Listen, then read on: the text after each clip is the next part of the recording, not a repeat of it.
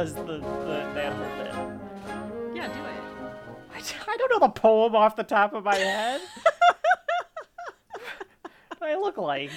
Darn it, Don't- Kevin. Don't go gently into the dying light. Okay, here, here, here, here.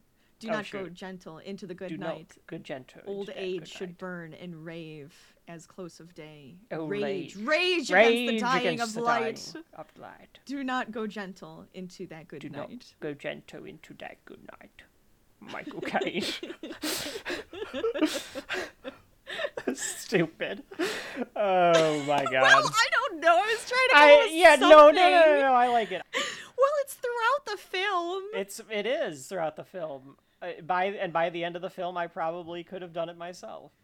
Do not, do not go gently into that good night. What's the better poem? What are you gonna pick? You gonna pick that one? You're gonna pick the one that the little pony boy is saying? You want the Professor Brand, or you want Pony Boy Curtis? Which one? oh no, Those are the poems that we have on Shelf life. I forgot about that. But over the over the course of Shelf Life, we've had two poems so far Only two. featured in the movies. There's got to be more than two. No, that might be it. Hmm. Let's think about this. does does Amy sign language a poem? No, I don't think Amy has a poem. I was kind of well. I think it's it. That's is there it. a, is there a poem in Ghost? No, there's is a song, there- but there's no poem. Yeah, that doesn't count. There's no poem in Usual Suspects. There's no poem in Small Soldiers that I can remember. Yeah. There's two poems so far. Your choice is Robert Frost or Dylan Thomas. One's Well, about tonight it's gonna be one. uh, Robert one is Frost about whatever. one is about the loss of innocence, and the Yes. other is about dying. So both of them are about death. wow. All right. Great. it's it's kind of true. oh my god. I'm Kevin. I'm Rachel. Rachel's questioning her existence. Oh crap! She You fell out of the always question your existence because you always go, "I am Kevin." I am Kevin. I'm Kevin. Well, today I'm Rachel. Today, Rachel is Rachel. That's right. I mean, she could be. She could Or am I? else. Am I? Am I one of them?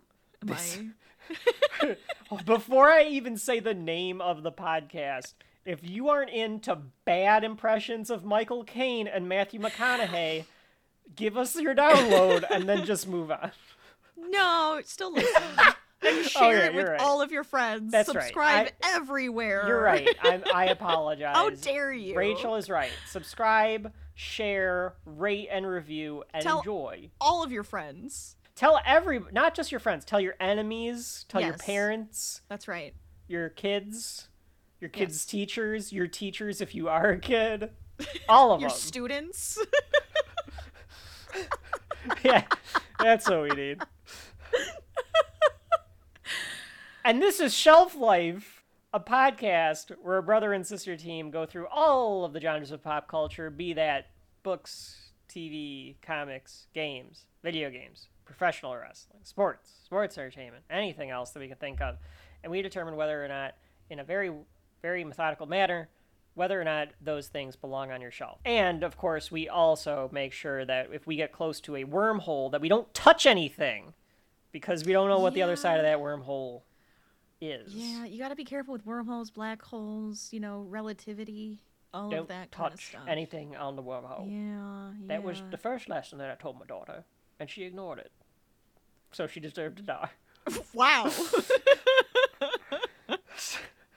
Rachel, we're we're in the thick of volume three right now. What is up for contention of the shelf today? Because it's kind of a big one a very big sci-fi drama. in every sense of the word. Honestly, yes. We are blasting off into space, shooting through a wormhole, and orbiting around a black hole that is interstellar. Interstellar, the 2014 Christopher Nolan film Interstellar. This is the newest thing we've done on Shelf Life so far. The most Yeah. current, the most current subject that we've touched so far on Shelf Life. We have another 2014 episode coming out. This Yes. volume. Is that like some our reason- wall right now? We're just like, well, let's not go past this wall yet. Yeah, exactly. Well, it, it's almost like every volume. I think we stopped this in volume four, so it won't continue. But I, it's like every volume we have two things from the same year for some reason. I don't know how we do that. It's like an accident. We're not Yeah, doing it on purpose. Completely accidental. I don't think we do it in volume four. We might do it in volume five. We've booked the show out a little farther in advance because we have to. So anyway, Interstellar, the big 2014 movie that was Christopher Nolan's follow-up from The Dark Knight Rises, I think is is what came up before this, at least for Christopher Nolan. Rachel, we are prepped for this 2 hour and 49 minute movie. For Yes. those that are new to shelf life, well, you're in for a treat when we're doing a large movie like this. For those of you that are our usual listeners, our lifers, if you will, if there's a part one, Shelf sitters? I don't know what you want to call it. I, I like lifers. I if there's a- fun.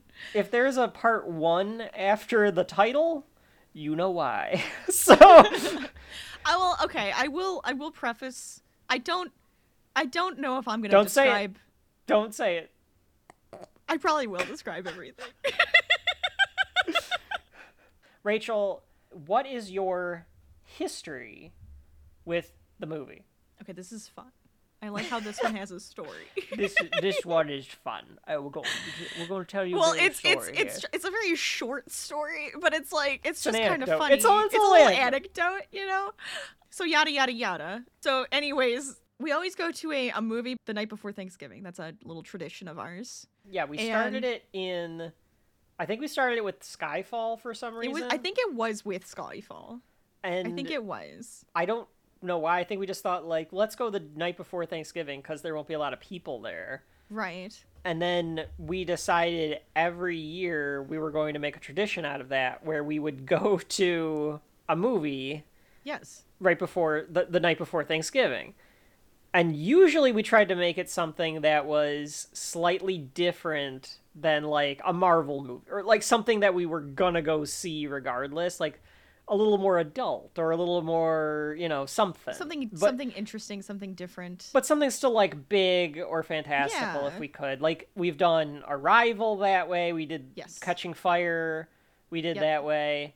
What else did we do that way? Or what else Uh, was a ano- Thanksgiving there was movie? a there was another uh, James Bond movie that you both fell we asleep fell asleep. in, Yeah. and I Uh, laughed and woke We, you up. we also went to Mockingjay that same year, so we, we, we did too. We did Knives Out that way. That's yes, we did. I, I, I want to go back and actually see all the movies we did. But for 2014, it was Interstellar. It so was I'm sorry. Interstellar. I wanted I And- wanted to, I wanted to preface that. So go ahead. Well, the thing is, is that we don't usually go to like an early movie, but this one didn't have anything earlier than eleven o'clock at night. So we went to see. It might have been like Interstellar. 10:30. I probably still have the was stuff. I 11. try to collect. It was all of them. eleven. I bet you anything that those those it was like a ten forty five or something. that's but the right. previews went through, and then it was like eleven ten by the Yeah. time it started. Okay. Yeah. Look. Yes. This is so it was eleven o'clock at night. This movie is three hours long, and it's a slow burn. I will warn you now. It is a slow burn. In space, it's very theatrical, like very. very emotional. Yeah, yeah. And I was tired. Because like you you might have had It was you like might have had three in the class that day because like you were in college. so I probably did. I was probably exhausted. Huh. yeah, yeah. So we'll get to the point if Rachel can remember it, where she was like, "It's two in the goddamn morning. Why are we still at this movie theater?" I don't think I was. I don't think I was prepared for it to be that long either. I mean, we we tempt fate when we go to the movies that late usually, Oh, yeah. but we like. well, like now that- it's like like nine or ten late, latest. Like no no later than ten. yeah, we did. This might have been that movie where we kind of learned our lesson. Like, okay, we can't go to the latest. I think it was the last showing of it. We have to go to like night. Like nine God. o'clock, ten o'clock. Because then most of the riffraff is out of there because they don't want to go that late. But it doesn't end too late that you're like, okay, that like I- I'm exhausted now. Yes. yeah, so that's our little story about going to Interstellar. We went way too late. I remember I remember we okay, I don't think we sat in our usual spot either. I don't think we sat no, I back like row we, middle. It might have been back road side. I don't. Okay. I don't. If, if it, it couldn't have been anywhere but like the side or the middle. I, I- kind of remember sitting to the left a little bit. like I yeah, I remember being on a side and if I felt like we weren't in the back row, but we might have been because I I can vividly remember probably a false picture of you turning to me and being like you bringing it up offline I remember being like you saying when are they going to get to space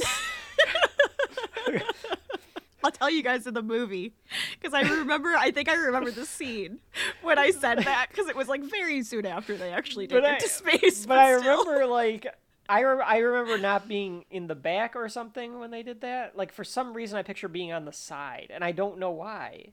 But regardless, yes, we went to go see this one in the theaters. You and I did as a Thanksgiving movie. Hence why the drop date for this episode may be around Thanksgiving, because for some reason this is a Thanksgiving fit. movie. for those at home that have not seen Interstellar or what's it, what it is about, Rachel, what is Interstellar about? So, Interstellar is about a future Earth that is starving. The, the food isn't growing anymore. I think we're they're running out of water. There's like dust storms. It's Yeah, very something about water. Yeah. what?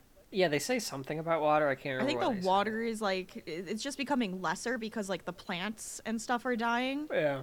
So it's just not like actually creating like water and rain and, and things of that nature. And the whole idea is that we need to figure out how, how to survive. So the human race wants to survive, and the idea is to find a new planet And they're and a new going universe. to they're they're they're going on a journey to try to find Yes. that new planet for Yes. for humanity to move to yes. essentially. So yeah, that I mean that is that is the story. That's what we get here, but it is a big big big space opera. And it's the Oh, yeah. big Christopher Nolan style space opera where everything is huge and and m- there's melodrama and Yes. there's emotion Lots and of emotion. He had Hans Zimmer do a score and Hans decided score. I love this score. It's so good. We'll get into it with all do- like the visuals and then having that music in the background Yeah. and having all the emotion you get very into it the emotion maybe we'll get into the score a little bit more probably during the walkthrough because like hans zimmer did the score it's our 2nd hans mm-hmm. zimmer well it's our first hans zimmer score in episode order but we have two hans zimmer scores this volume hans zimmer did the score chris nolan wanted him to do something not batman like because and inception like because he was like let's like do something different. And then they they hans zimmer came up with like let's get the pipe organ because it's like a Mm-hmm. so it makes it almost like they're trying to make it like a religious experience. Like we're we're you know doing something like to the stars it's and all bigger that than us obviously. Yeah. like that's the universe. You're going out into the universe. That's that's something huge and you can't even comprehend it and, type of and thing. something that the movie does again we'll talk about as we go through is it's trying to juxtapose this massive we're trying to save humanity event Mm-hmm. with all of these little things that you care about only as like a human being that are insignificant in the grand scheme of the universe like people being born and dying and the things like uh, that it, it, it's kind of like the um oh, what is it called saving killing the one to save the many or saving like killing the few to save the many or whatever you're, you're thinking of mr spock's Yes, but I mean, Dr. it is Spock's. kind of that whole idea because usually your own in your own little universe, your own little the bubble, needs the needs of the many the needs of the many outweigh the outweigh needs the yeah the needs of the of few. few. So, but you're like your own little bubble and your own little family and your friends and the people you know and your neighborhood and, and that's your universe, right? But this is supposed to be the entire universe of humanity. Period. Like it's it's not just those little subsection; it's the entire humanity. and what's So- important like Right. yes like it's all important but for you can't wrap your head around that as an individual the thing that's important is your people and the things that you care about and the connections and all Yeah. of that. And it, it- we'll we'll get to the those little moral or like the little like everything that the connector that they come up with. Like you know, it's a little cliche, but the cliches come from something. Yeah. I do know you- Kevin so- doesn't like it. I, do you remember? I feel like we had a debate about. So Rachel and I, when we go to the movies, we usually end up. Her husband hates it. I think because we'll want he to. cares. He doesn't think. We'll want to like He dissect it after the movie. I still do that way with just home. him. Sure, I'm sure he's like, mm-hmm. Mhm. so, but I don't remember if we dissected the the solution to the movie at the end. Do you remember liking it or disliking it The movie? when you first saw it? No, no, no, just the it's love, Murph. I, I probably it probably felt cliche. It probably also made me feel emotional, but I was also tired. so I probably I, it because I was tired watching it. I was probably like, yeah, this is a little cliche, you know, blah blah blah. But like, I was tired. Uh, well, yeah. I don't know what I'm going to think about it. We'll see what during the walkthrough. I think that's definitely going to be something that we'll hash out as we go because I'm not. I'm just not sure. I'm not positive how I feel about that one yet. Interesting. I don't remember what I felt about it that night. Have you watched this movie since then? No, No. I haven't. I don't think I I don't think I've seen it since then. I've remembered it. I remembered a lot from it, which is kind of interesting. Yeah. like, but I I don't think I've seen it since then. I don't even know if it's been like played on TV where it's like, oh hey, I'll see this like scene or something, and yeah, then I feel like they used move to put it on on. FX. I've heard the but- music a lot. Yeah, I feel like they I feel like they had it on FX. But to your point, I don't know if I've really watched it that much either. I'm sure I have watched it you know, on TV if they had it on TV. Mm-hmm. But I don't know if I sat down and watched it. And again, to your point, I remembered a lot. I knew like Yes. There's a p- part when they're on Dr. Mann's planet, Yeah. the glacier planet. Yeah. Yeah. and there's rising action and it feels like we're crescendoing and i was like oh we must be pretty close to the end and i paused and there was an hour left yes. and i was like no because this happens and this happens and this happens and this happens we can't and you remember away." everything that happens. Like I, and i was right i knew that happened that happened that happened that happened i just didn't realize that it took an hour and i remembered tars and i remembered all of that stuff yes. so it does stick with you in a in a weird way that Mhm. I did not recall it sticking with me. I mean, we'll talk about this at the end, but it feels very engrossing to come back and watch it again. Yes. Yes. No, but I agree. It is very like engrossing to come back to it.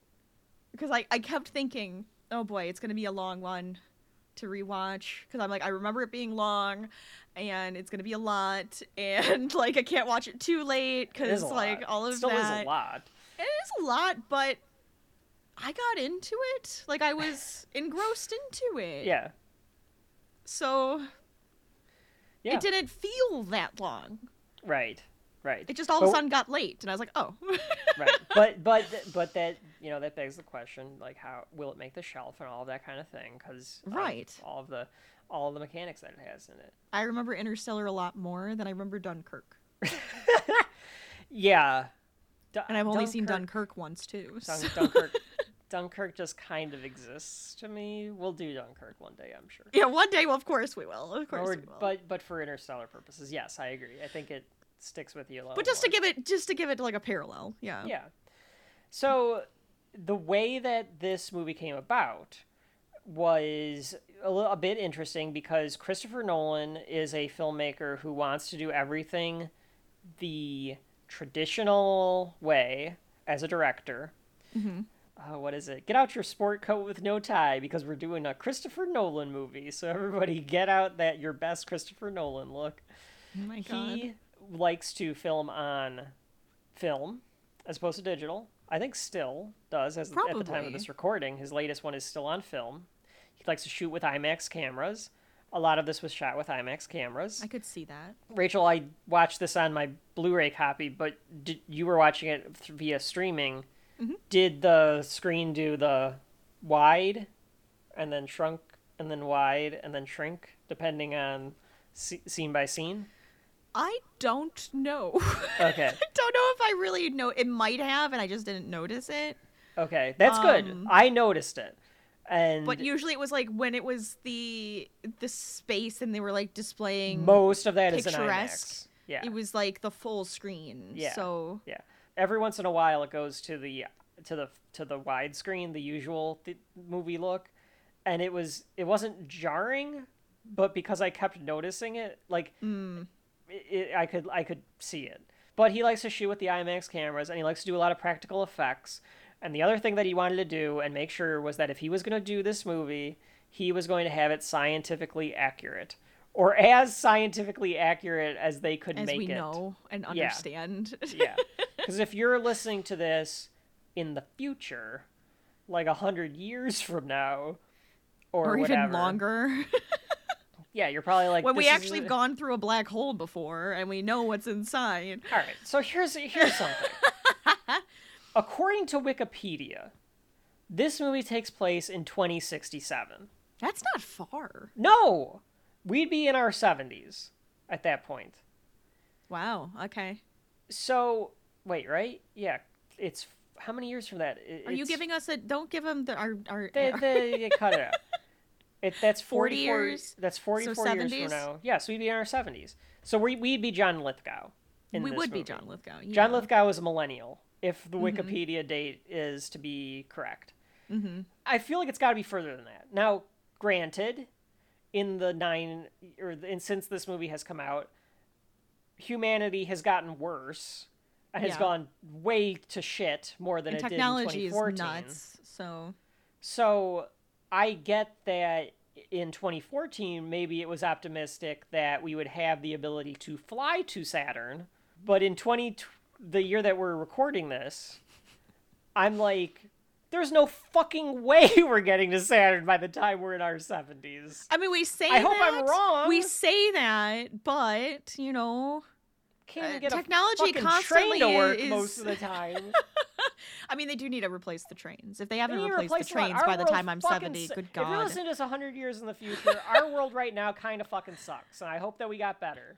I mean, I we always hope to get better, but the technology has gone it has exploded in our time. So I mean, you never know. It could like it, it but it could feels like we're in like a continuously do that. plateau. A, a bit It does feel like a plateau. plateau. It does. It feels like there's a, a creative and scientific plateau, which is weird. You know, you never that- know. It may explode again. and now they just keep putting more cameras on it instead of coming up with something new. They're just like, here's uh, another true. camera. oh, here's This- another camera. This one folds and has more cameras. Did you need another camera? Because we put another camera on it and it folds. the screen still breaks very it cracks easily, really easily, but, but, it folds and it's got seven cameras on it. Because you needed seven cameras. Anyway, anyways. my point is that he wanted to make it scientifically accurate. Sure. So, Lynda. And space science is a little different than what you're talking about, but that's fine. yes, yes. So Lynda Obst, I think is how you say her name. I'm not quite sure. She is What- a producer in Hollywood. Uh, she went to Columbia University, and she went to Columbia University with a guy named Kip Thorne. Kip Thorne is a theoretical physicist Okay. that is responsible, currently kind of known for his work on gravitational waves, the theory of relativity, wormholes, that mm-hmm. kind of stuff. I guess Lynda and Kip were sharing some, like, you know, thoughts or whatever, and they decided that it would be kind of neat to make a movie about the wormholes and what have you. Mm-hmm. So, the, Christopher Nolan's brother was brought on to do the writing, Jonathan Nolan. And he was going to write up a script kind of centered around, you know, whatever. This idea of a dystopian near future. Sure. Dystop- like dystopian, but it's like, you know, the earth is dying or humanity's time on earth is Almost dying. apocalyptic because Yes. it is like the end of the earth, yes. the end of humanity. trying to find a new new homeworld. The original director for this will probably not surprise you, or the person that they were tapping to direct this will probably not surprise you. Steven Spielberg. Oh, okay. Yeah. It That to be a doesn't it doesn't really surprise me. I, I feel could- like it would be a lot different if it I- was Steven Spielberg. It would be a lot different, but I kind of want to know what it would be like to have a Steven Spielberg version of this. yeah, put it into an AI. It'll it'll build it for you. Like it would, it would be interesting. Like I, I want to know what the Sure. Like the no, I think it would be really interesting. It would almost be even more interesting. Like take the exact same script, and just give it to Steven Spielberg and see what it, like doesn't And isn't that a would weird with it. isn't that an interesting thought experiment? Like maybe one day with AI we'll be able to do that where it's like take this movie Oh, Although th- I think people do do that with and AI put it already. in the style of Steven Spielberg. Oh yeah, people are doing stuff like that now. Oh, are they really? Yes. Interesting. The thing is with Steven Spielberg, and I guess technically they are Okay, here she goes. She's got an idea. well, because I'm like looking at the ones he's done, and I'm looking for sci-fi, right? Minority Because Report, this is E.T., sci-fi. Sure, Close Encounters. He's got sci-fi up and down he the does have decades. sci-fi, Jurassic Park this- is sci-fi. but he doesn't have it where he it, it's sci-fi It's in space. on. Earth. Yeah. Yeah, it's sci-fi on Earth. He doesn't have a It's space working with the technology we have. Yeah, he Yeah. doesn't have like an epic that like it's, it's larger. Like to th- this is space. Like this Mhm. is a little bit different than we're messing with genetics, which is small. This is like it's not not not in like the sense that it's like a small idea. It's like tiny. It's it's mi- microscopic. it's on Earth. It's grounded it's on, on the planet. Earth. Yeah. it's grounded, which I think changes it a little bit. I feel like it would be like a Minority Report mixed with Ready Player One almost. But all, all those beats about him about Cooper trying to come back to save his kids and stuff it is very Spiel, That's, Spielbergian. that, that is, it is, it is, yeah. But I get I get your point. Like it would almost look like Minority Report, Yes, but what that's kind the, of where my head is going. Yeah, yeah, but like what? But, I'm- with like I'm- technology, like I don't know. It's Like it's instead of just telling uh Tars to go do something, they'd put on like a VR headset and and like do it themselves. Like I, I Hmm. for some reason I'm like imagining he would take the technology in a different direction. Oh no, I agree. I don't think you get TARS with Steven Spielberg. I think you get a C-3PO like Yeah. droid of some kind. Yeah, Right. for sure. Even though I like Tars, it, and it reminds me I like of, TARS. I he, he reminds me of the robot from Hitchhiker's Guide to the Galaxy. I've never seen that. Okay, there's a it, it- it's played by played by Alan Rickman. like, Okay. and the if once we get into the movie, we haven't even talked about the movie yet. Tars is sarcastic and stuff, Yes, yes. and uh, Alan Rickman's robot. Okay, so he plays he plays Marvin the robot. So he, and instead of being he's kind of sarcastic, and that's kind of why I like felt that too. So he, Yeah. he feels more human. He like talks right, but he's like a depressed robot. He's very Okay. sad and Yeah, depressed. Tar Tar's not depressed. Just Tar's more uh, knows his place. Silly. Yeah. Yeah. They wanted Steven Spielberg. The problem was he moved his production to Disney, DreamWorks or, or whatever. He moved he moved his production. So Paramount, who had the rights to this idea, needed a new director. And Jonathan Nolan was like, "How about my brother? He's good." So, so they got Chris Nolan. He decided like it was an interesting concept, it was an interesting idea, so he decided he would do it. He meets with Thorne to go over scientific theories, and Kip Thorne says like, okay, but you know, like if you do this, it needs to be accurate. It needs to be scientifically accurate. There was like a couple of provisions. Oh, I wish I would have written them down. I watched the behind the scenes stuff where they were like mm-hmm. talking about their meeting, and there was like one provision that Thorne said needed to be like in the movie or couldn't be in the movie. It was something about the way that the wormhole worked, or was something about the way that the black holes work, where he said like it needs to be accurate. You can't do it like such and such. And I think Christopher Nolan like didn't even really know what he was talking about, so he was just like mm-hmm. done. like it was like all right, whatever. I don't like even understand. So, but they used Kip Thorne as as a consultant Okay. for their science stuff. And Christopher Nolan was like, I want to make this like plausible. Like, can we do this plausibly? Right. And So- keep it and keep it not too into the science where people don't understand what's happening. Yes. Which they try. I think It's they do a good job of that. Yeah, I, I can follow it. There's a, it's a Christopher Nolan movie, so there's exposition everywhere, and Yes. he's trying to let you understand what what the hell's going on, all over the place. But yes, I think that they still make it so that you can tell what's going on. Chris Nolan visited NASA. He visited SpaceX. He was really trying to figure out what it would be like to have to to have to survive in space for that long because they they take a two year trip just to get to the wormhole in the movie and all of that kind of thing. They wanted realistic, miniature spaceship stuff built. So the Okay. Endurance, the spinny one, Yes. there were two of them built. One was like 60 feet tall, one was like 20 feet tall, or stuff like that. Miniatures. Yeah. Well, they are miniature. sure, but I mean, They had they built still like huge. a they built like a real Ranger, like the little spacecraft that they go in. Oh, okay, they built neat. the the Tesseract was real. They built that, and then they Oh, did that, and, and then they and then they morphed it out with CGI. Oh, So, sure. cra- all of this stuff is done like we, you and I, I like keep saying that. we I wanted to do. love that. Where do it practically and then use CGI to enhance it when you can't do anything more. Like Right. the like Mann's planet is Iceland. It's a glacier. And then they did some morphing to it to make it look like there's never ending layers. to make it look glacier. alien. Yeah. Yeah. So I like that. That's the way to do it. yeah. I'm telling you, I like it that way. Chris Nolan rewrites part of the script from his brother.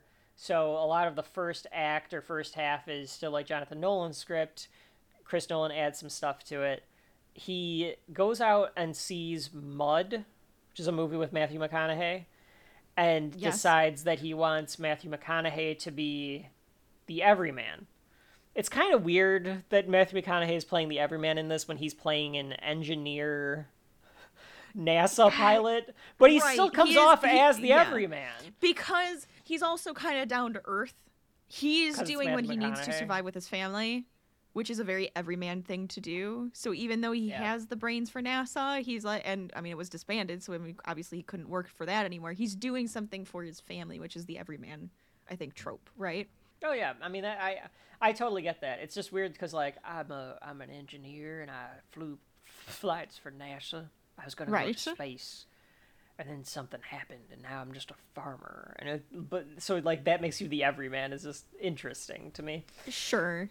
so they they do all their stuff. All the costumes are designed so that they're real. The microphones in the in the helmets really worked. So when you see them Oh, cool. on screen talking to each other through the helmets, they really were talking through each other through the helmets. Chris Nolan could give them the direction through the helmets, so they Anne Hathaway was like that kind of worked, even though like they were heavy. They were like actually like Useful. space space stuff.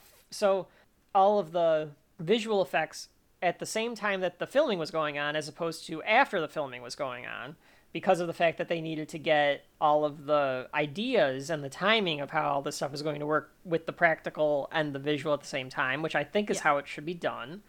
So all of this stuff is done very well. Like the visual effects in here are abundant and crazy Oh, yes. and according to the people involved and I mean, like it, it, I think it passes a lot of scientists' tests for what what is possible, even though it gets weird in places and, does, and more it- science fictiony. Sure. But it is one of those things where if this is possible and it's all theoretical, right?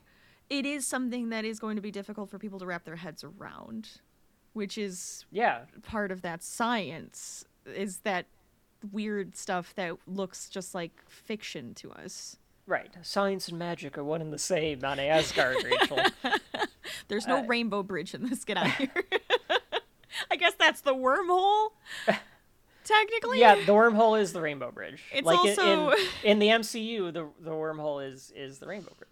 So the movie is made. It it takes some time to make it because of all the all the effects and everything like that. It comes out in November of 2014, like we said. It makes a lot of money. Your humble podcast hosts go to see it. It is considered a hit, but that's not the question. Question, of course, is does it have shelf life? Right. after all these years. and it has science in it, so that actually can be a part of our, or if it does or not. Does Yeah. it hold up? I guess the only other thing that we could possibly talk about besides like the production stuff, like I said, we'll sprinkle out through the walkthrough because I we're gonna be talking about science in this one. I think we're gonna be talking about. It's going to um, be hard not to talk about science. yeah, we're uh, we're gonna be talking about science. We're gonna be talking about, you know, maybe like this film's opinion on where we stand as a people and what our goals should Mm, yes. be, Right. Yes. which is interesting to see the stance that this movie takes and the protagonist takes compared to what's happened in the last decade and what society I think now kind of says should be our goal. It's interesting in that regard. I've even seen for instance, Weirdo Billionaire Yes. keeps saying we need to find a new home for humanity a new home planet because it increases instead of taking stock- care of the one we have. because it increases his stock price. But I'm sure that there are I mean, other that true scientists and like actual people that have a brain that think the same way. However, I've seen the complete opposite yes. where people are like, no, no, no, no, no. We don't have the capacity to do that. We have to take care of this planet. We have to take care of the because planet Because we're don't have on. a fucking chance to get off the planet yet. Right. And I think it's interesting because there's a line where Cooper even says, "We're not caretakers, we're explorers. We should be trying to," and it's like that's completely the opposite of what people nowadays kind of think, which is, you know, Mm-hmm. Right. we need to fucking not Step up our game this to here. happen. Yeah. and and part of that is because, like Rachel and I said earlier, like we don't, we can't get past the fucking moon, and we barely do that anymore. Like, how the fuck are we gonna get to a wormhole? so I mentioned it earlier if I didn't. Hans Zimmer does the score as he did for all of the Christopher Nolan movies from Batman Begins through Dunkirk.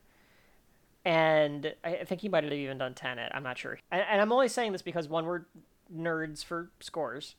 Oh, yeah. and the music ha- is a, a character in itself in this movie. Oh my god! If you change the music in a th- in a scene, it can completely change the tone, the how it, how it runs, how what like it makes sense to people. Like Es- it changes especially everything. in this movie though like i Oh, think in this movie it makes such a difference in how you feel and what you're supposed to be feeling and stuff like that Yes. Chris nolan gave hans a one page sheet of like what the movie was about told him to make it about a dad and his son that's what he wanted the music to be once hans did it and it's the theme that you hear that's Mm-hmm. when Chris Nolan was like, "Well, it's about a dad and his daughter." But he was like, "Okay, well, say say my idea, whatever." So then, when he found out that it was a sci-fi movie, he was like, "Well, we can make this sound more grand." And so that's when Yeah. he so they recorded it, and there's like a behind-the-scenes feature on the Blu-ray where like they recorded it in like this church in Europe that had a pipe organ, and they had the pipe organist, and he was making the noises, and and they're going back and forth on like make it sound more like oh oh you know like those kind Yeah. of things. So Hans Zimmer's point of the score is supposed to be that you're leaving Earth, but he wants it to be grounded in humanity. So the pipe organ makes noises with air as opposed to with strings or whatever. So he says it's like it's li- literally breathing. So you're literally yeah, hearing like like, something organic. At the farther away you get from humanity, like you're hearing the last breaths of humanity Oh, trying to save itself. Yeah, yeah. Oh, see, So- that's fun. I like that little tidbit. Rachel, anything else that you want to get into before we go through the walkthrough? oh, I'm ready. I'm I'm ready to to to get into space. Ready to strap on? St- not It's gonna strap take us a while though. Strap in. Go into that deep sleep. Two years from now, we'll be by that wormhole. What if we just stopped the podcast here and didn't come out with a walkthrough for two years? or, or even better, It's all relative, years? okay? yeah, we were just like we really wanted to see what would happen, so we scheduled the, the walkthrough for 23 years from now. It's Uh, relative, and uh, we haven't aged a bit because we went into a, a Well, we a did end up going stasis. through the Twilight Zone, and so that That's yes. We It's, did it's all a of our- similar zone, you know. We had to do time space vortex of, of Doctor the Twilight Who. Zone episodes in a row, and then we got spit out. So we actually did like hundred episodes in the Twilight Zone. That's what all of Good everybody doesn't we did so good. We did Yeah. so good. Yeah. Had to fight You'll way you'll out. get those eventually. They just it, it's it's it's coming back. and You know, it just takes time. We will take a short word from our fake sponsor, and when we come back, we will walk through Christopher Nolan's Interstellar. You know, sometimes you just gotta take a journey into the great unknown. And that's exactly what we're doing today. Heading straight to the heart of a black hole. That might sound a little crazy, let me tell you, my friends, this here spaceship is built for the challenge. This baby's got it all. Advanced warp drives on board, AI, my buddy Tars. It's a vessel of pure innovation. Those fine folks back on Earth, waiting for the Ranger to come, working day and night to bring us closer to the stars. You see, in life, we all encounter challenges, just like this black hole, but it's all about how we handle them how we navigate through those moments of darkness, embrace the unknown, and you might find something extraordinary on the other side. Now, I may be floating in space, but you know what never gets old? A sense of purpose. That's what drives us. Exploration, innovation, the pursuit of a better future. And you know what? The Ranger's on a mission to make the future a reality. Just like the open road on Earth. Space has a lot of surprises in store. But remember, folks, we're all connected in this vast universe. So let's take care of each other, our planet, and all the amazing creatures that call it home.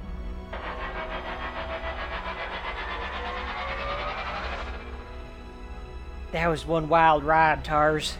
But you know what? I'd do it all over again in a heartbeat. Because when you're driven by purpose, there's no limit to what you can achieve. So keep supporting NASA and their mission to boldly go where no one's gone before. Space travel. It's not just a destination, it's a journey. And it's a journey worth taking. Keep driving forward, my friends. And we're back with another walkthrough, this time of Interstellar. So, Rachel, are you ready to begin our walkthrough of Christopher Nolan's two and hour and 49 minute space opera known as Interstellar? I am thoroughly prepared. Okay, I am thoroughly not, but let us begin.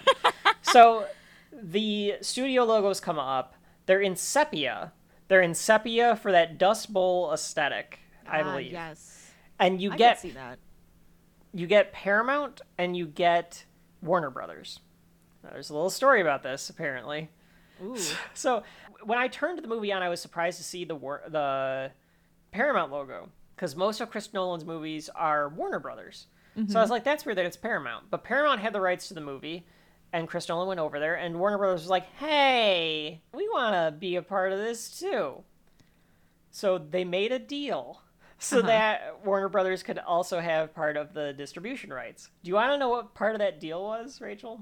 Oh, okay. I'm like, where's this going? Go on.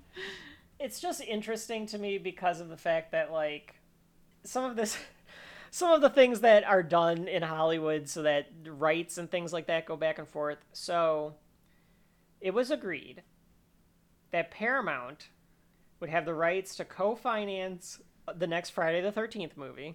Mm-hmm. And in exchange, they would also get a future stake in a future film based on South Park. Oh, So they exchanged interesting. Inter- so they did a trade, Interstellar, for Friday the Thirteenth and South Park. wow. Okay. Interesting. It's- That's that's weird. that, that is weird. I would guess in the long run, Friday the Thirteenth and South Park are probably more profitable. But we Potentially. still, we still haven't seen the Friday the Thirteenth or the South Park. mm.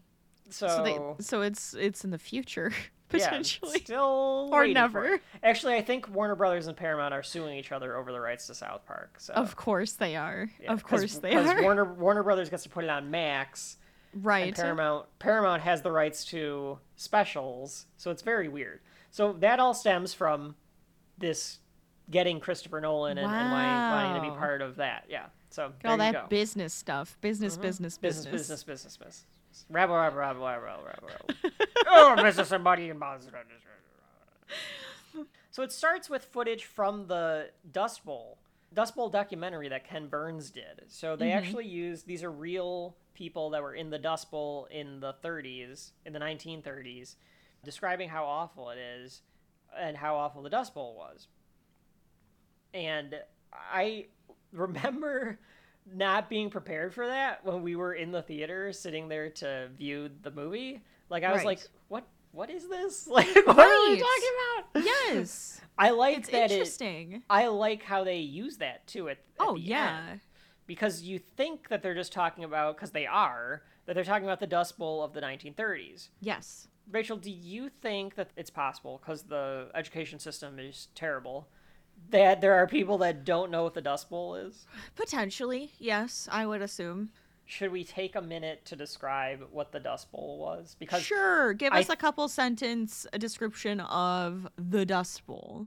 It's it's necessary to understand because this is pretty much history coming back, and like this is a lot of this is very circular, but the, this is the Dust Bowl now of this period of this time, yes, what, and it's what worse. It's yeah. like so much worse. because uh, it's it's a it was a period in, during the Great Depression between the plains in the U.S. and Canada that was going through drought. Right. So of course it, it was just like even worse that it was going through drought at the same time that the Great Depression was was happening and people were trying Exactly. to recover.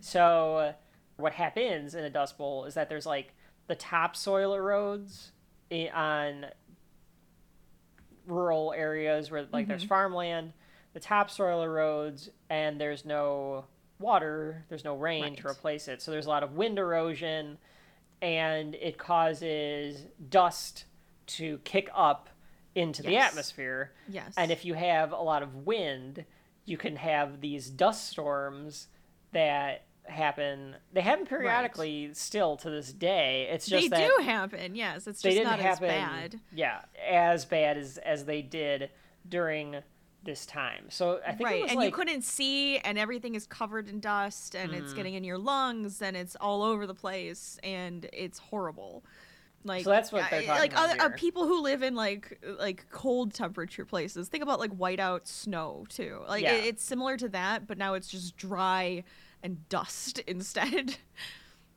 yeah. I kind of want to watch that documentary now about the Dust Bowl. oh i bet it it's be interesting i Yeah. bet it's really good So they're talking about how they had to do all of this stuff during the Dust Bowl. Surprisingly, we get the title card. I Mm-hmm. was kind of surprised by that because we don't usually get the title card at first on a Chris Nolan movie. It usually comes at the end. But here you are on a bookshelf. There's dust coming down, Yes. and then the the word little Interstellar comes up. and stuff yeah. little model spaceships and stuff. and dust everywhere it's Dust is just everywhere.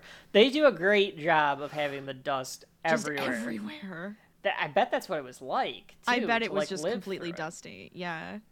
They used a food filler to mimic the dust, Oh, interesting.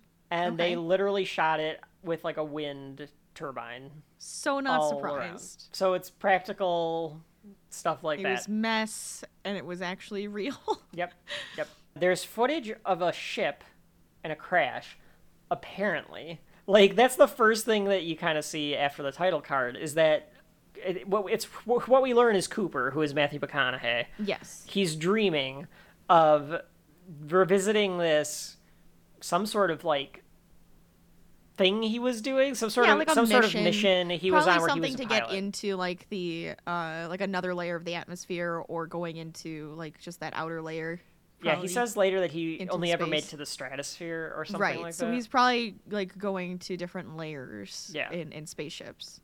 but That's probably what he did. Is probably tested those or something like that. You know. I like to test all these. things. One day I'm gonna be up there with the clouds. It's You mean with the stars? Nah, man. I'm He's already in the clouds. Oh, that's true. nah, go up there in the stratosphere. I'll go to higher. I want to go higher into the clouds and the stars. Murph, where's Murph? Do you think there's a counter on how many times he says Murph in this movie? Uh, there, uh, um, maybe. Because he does say it quite often. Murph is said quite a bit in this movie. So Well, he wakes up. She was up. named after Murphy's Law. We'll get into that. He wakes up from this dream, and there's Murph.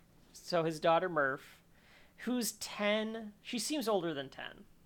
oh, she I looks don't- like 12. That's what I would have said too, but I I don't know. I can't tell how old kids are anymore, or No, like what kids are supposed to do at a certain age. Like No idea. if a friend is if a friend's like, oh yeah, he's reading now, I can be like, is that good? Is that bad? like I don't know.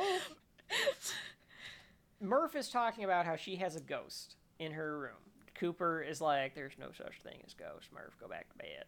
And she, it's becoming Kenny McCormick's mom slightly. I have to like be careful is. with this Matthew McConaughey. Go back to bed, go back Kenny." To bed, Kenny. she asks if he was dreaming about the crash, and he just says, "Go back to bed." But it's about time for him to get up anyway, so he looks out the window. Good lighting and everything. Oh, Really makes you like understand the kind of crapulence that they live in. The score kind of swells at the right points and stuff like that too. Rachel, they built this farmhouse. Did they really? Built this house. They Wow. they built the cornfields. Of course they did. These are real cornfields. Wow. Mm-hmm. That's pretty cool. Okay, they are very practical about this movie. Yeah, it's, I it's love it. Christopher Nolan. He just can't fucking help himself. And so they built these cornfields in Canada in a place where he wanted mountains in the background, and like the farmers were like, "You're not gonna grow like good corn here because the wind is gonna constantly blow on the corn, and it's That's not what gonna." we want.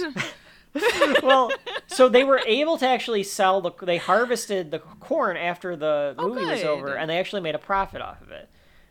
They actually made That's money. funny. So it's it's kind of interesting that they went practical, they went insane and built an entire cornfield, but they made money off of it. They harvested the corn into silo, so like cattle and stuff could, could eat the corn. Oh, there you go. That's Yeah. pretty good. Because I don't know if they want if you would want to be eating the corn that Christopher Nolan grew. yeah they could brand it. This is Could mine. we have alien This stuff in it? We don't know. that could have been another fake sponsor, Christopher Nolan's corn. Christopher Nolan's corn. That's such a good sponsor.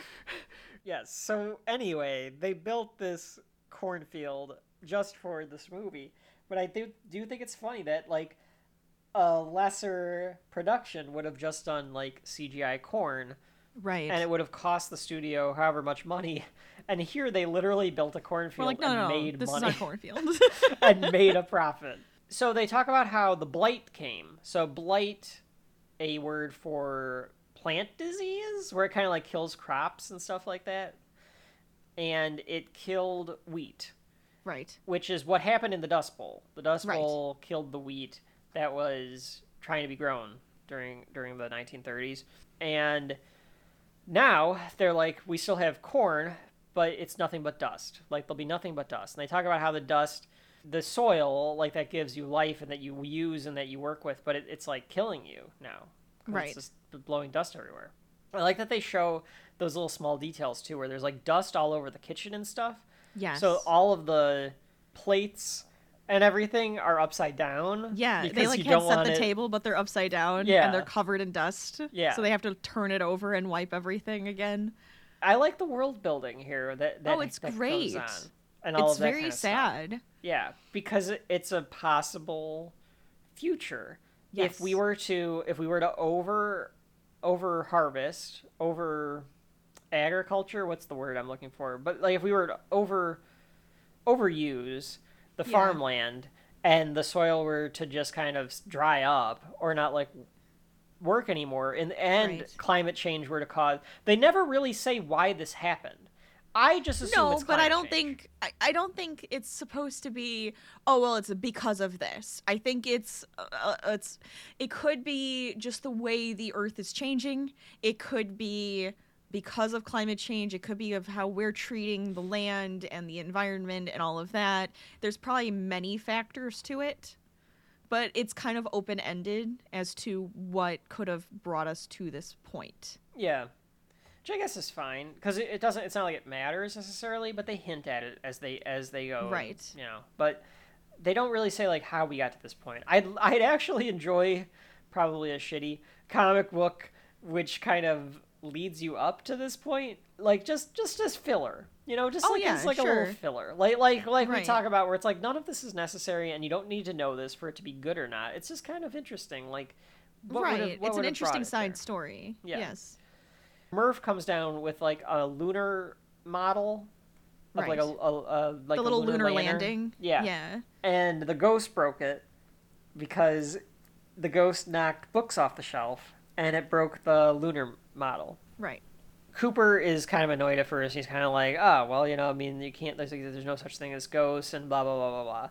And John Mm-hmm. Lithgow, who is playing Cooper's father in law, Murph's The grand, grandpa. grandpa, kind of encourages Cooper. He, he kind of like, you know, like gives him like a, like a, you know, like give her a little encouragement kind of a thing. Sure. Which, which was weird because other than that moment, Cooper is very, very encouraging of Murph. Oh yeah. So it's not like he ever doesn't Dismisses like, her or anything. Like Cooper yeah. has Cooper has a favorite child. Let's just put it that way. well, I think it's he's. I feel like he's trying to mold them to what they are able to do, though. Because like his That's son is true. smart, but he's very handsy. He's very engineering. Okay. So I feel like he's like, yeah, so The son's a good farmer.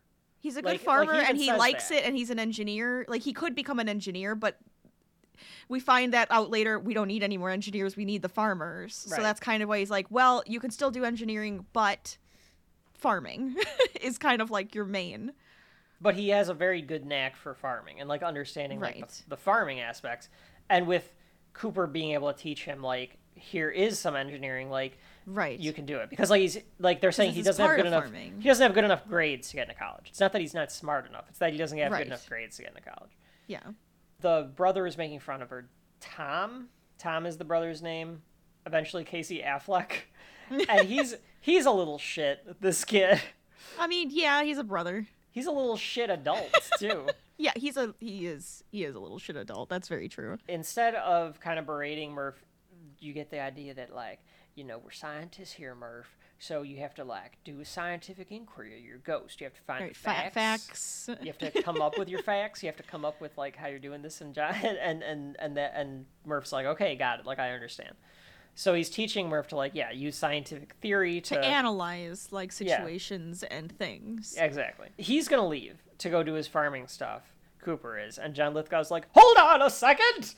It's parent teacher conference night because that's how Jonathan Lithgow is in everything. Uh, Yes. I always picture him as being the Progresso Superman. Cooper has to take the kids to parent teacher conferences. Right. So he has to go to school. It's parent teacher conference, not grandparents conference. Which yeah, understandable. like Yeah. As Sure. they're going to load the car up to go to school, I do also like that even though it's the future, no matter what year it is, we still have like shitty trucks and stuff. Oh yeah, of course. I like that they were like, you're never gonna get it right. You're never gonna like understand like what the future's supposed to look like, and it's supposed to look like kind of a crappier future. So instead of making it, just kind of make it look all kind of like run down. Like we just kind of stopped producing stuff. Yes. We stopped innovating. Right. And he just probably took something that he could use and fixed it up. Yeah. Like there's little hints of innovation. Like all of the combines are self-driving, Yes, they all are are doing stuff themselves. There's no drivers. but Cooper has this crappy truck. There's like a crappy bus. The Yes. TV that's in the teachers' conference looks like it's from when we were kids. Like it's even Yes. older. Yeah. So there's these like little things where it's like we stopped innovating in certain areas. We innovated in some areas, mostly military. It looks like, and then they repurposed everything. So yeah. They are loading up the truck and there's like a fire off in the distance and the nelson's farm Right. who i guess ingeniously decided to farm okra Yes. and they were like this is the last harvest for okra because it's like dying and they'll the never be able to do the- it again. but what the hell is the demand for okra what are you putting okra in is it just because it's different than corn that people are like well okra still works let's do okra I mean, Okra is low in calories but packed full of nutrients. Uh, the vitamin C in okra helps support healthy immune functions. So, I mean, it is probably a good vegetable. You probably could use it in probably anything, is my guess.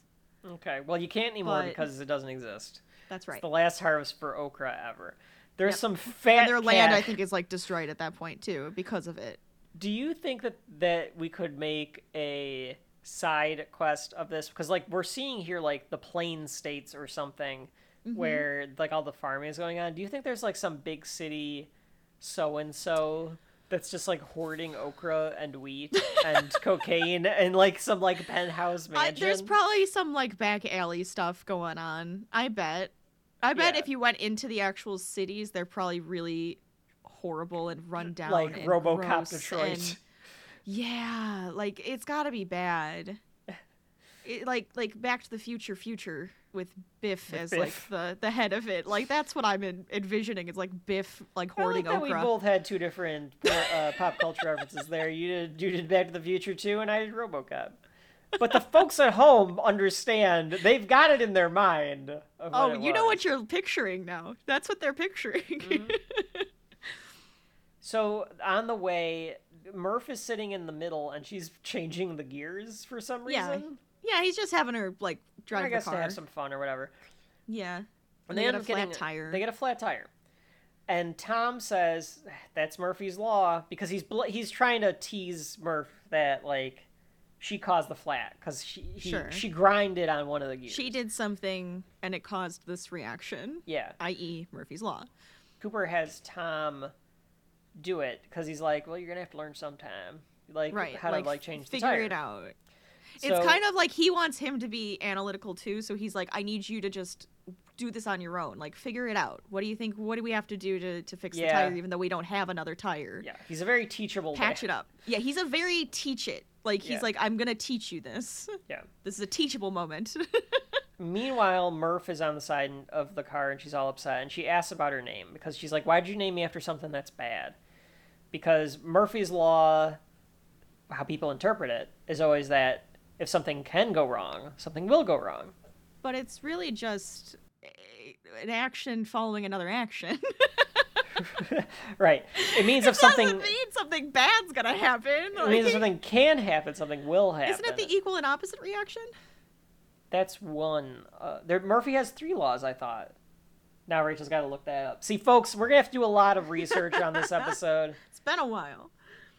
Make sure that we understand all of the themes. Oh my god, what did I just look at? There's some equation. Rachel's looking at the gravitational equation on how to bend space time. Oh yeah, so like yeah, so it is the anything may go wrong, will go wrong. But he tells her that it's like if anything can happen, it will happen. Yeah, and that's kind of how I always took it, where it's like something can happen and it will, right? Yeah, but let's let's be real. She was a she was a mistake. She was an accident. She was an oops baby. That's why she's named after Murphy's Law. That's it's fine. Honestly though, it's kind of a cute and fun way to to play with it. It's like, oops, we made a mistake, Yeah, but hey, we got Law. Murph now. yeah, if it can't happen, it will happen. Murph. That's I like fine. it. I was an accident. I was not a plan. Doesn't matter. Why did you and Mom name me after something that's bad? Well, we didn't. Murphy's Law. Murphy's Law doesn't mean that something bad will happen. What it means is that whatever can happen will happen. And that sounded just fine with us. I think that's really what he's trying to get at. See, Murph, what happened was we didn't really plan on you. So we were like, oops, Murphy's Law. and then we're like, oh, Murph. so, you know, it's fine. I think she can live with it. I think she'll be okay with it. oh yeah, she'll spin it. I mean, if she's gonna become a scientist, then it just fits. Period. So as they're standing there, this drone flies by. Yes. And they hop back in the car because he's like, "We gotta get it, we gotta get it, we gotta get it." And they chase this drone with a Oh flat god. tire. With a flat tire through, Through a the cornfields. cornfield. You're ruining the corn. what are you doing? I thought that too. What we end up learning that Coop is like, we're gonna use this to power the whole farm Sure. because like it has such a good solar cell in it or whatever. Yeah, and it's it's just wandering aimlessly at this point. It's just doing whatever it, It was told to do, but yeah. it's been up in the air for years. 10 years or something like that he said. Right. So he's trying to connect to it. He's hacking into like he the, is the frame yeah, of it. Yeah, Yeah. yeah, He's trying to hack it, but he's ruining the corn. To your point, like we need that. corn. We need that corn, Cooper. You can power the plant. You can power the farm with something else, or follow it a different way. Yeah, but but there's this whole chase through the cornfield. Yes. So we get a we get a hint of the Hans Zimmer score here. There's action as they're they're chasing it through the cornfield. They really did this. They really put some stuntmen in a car.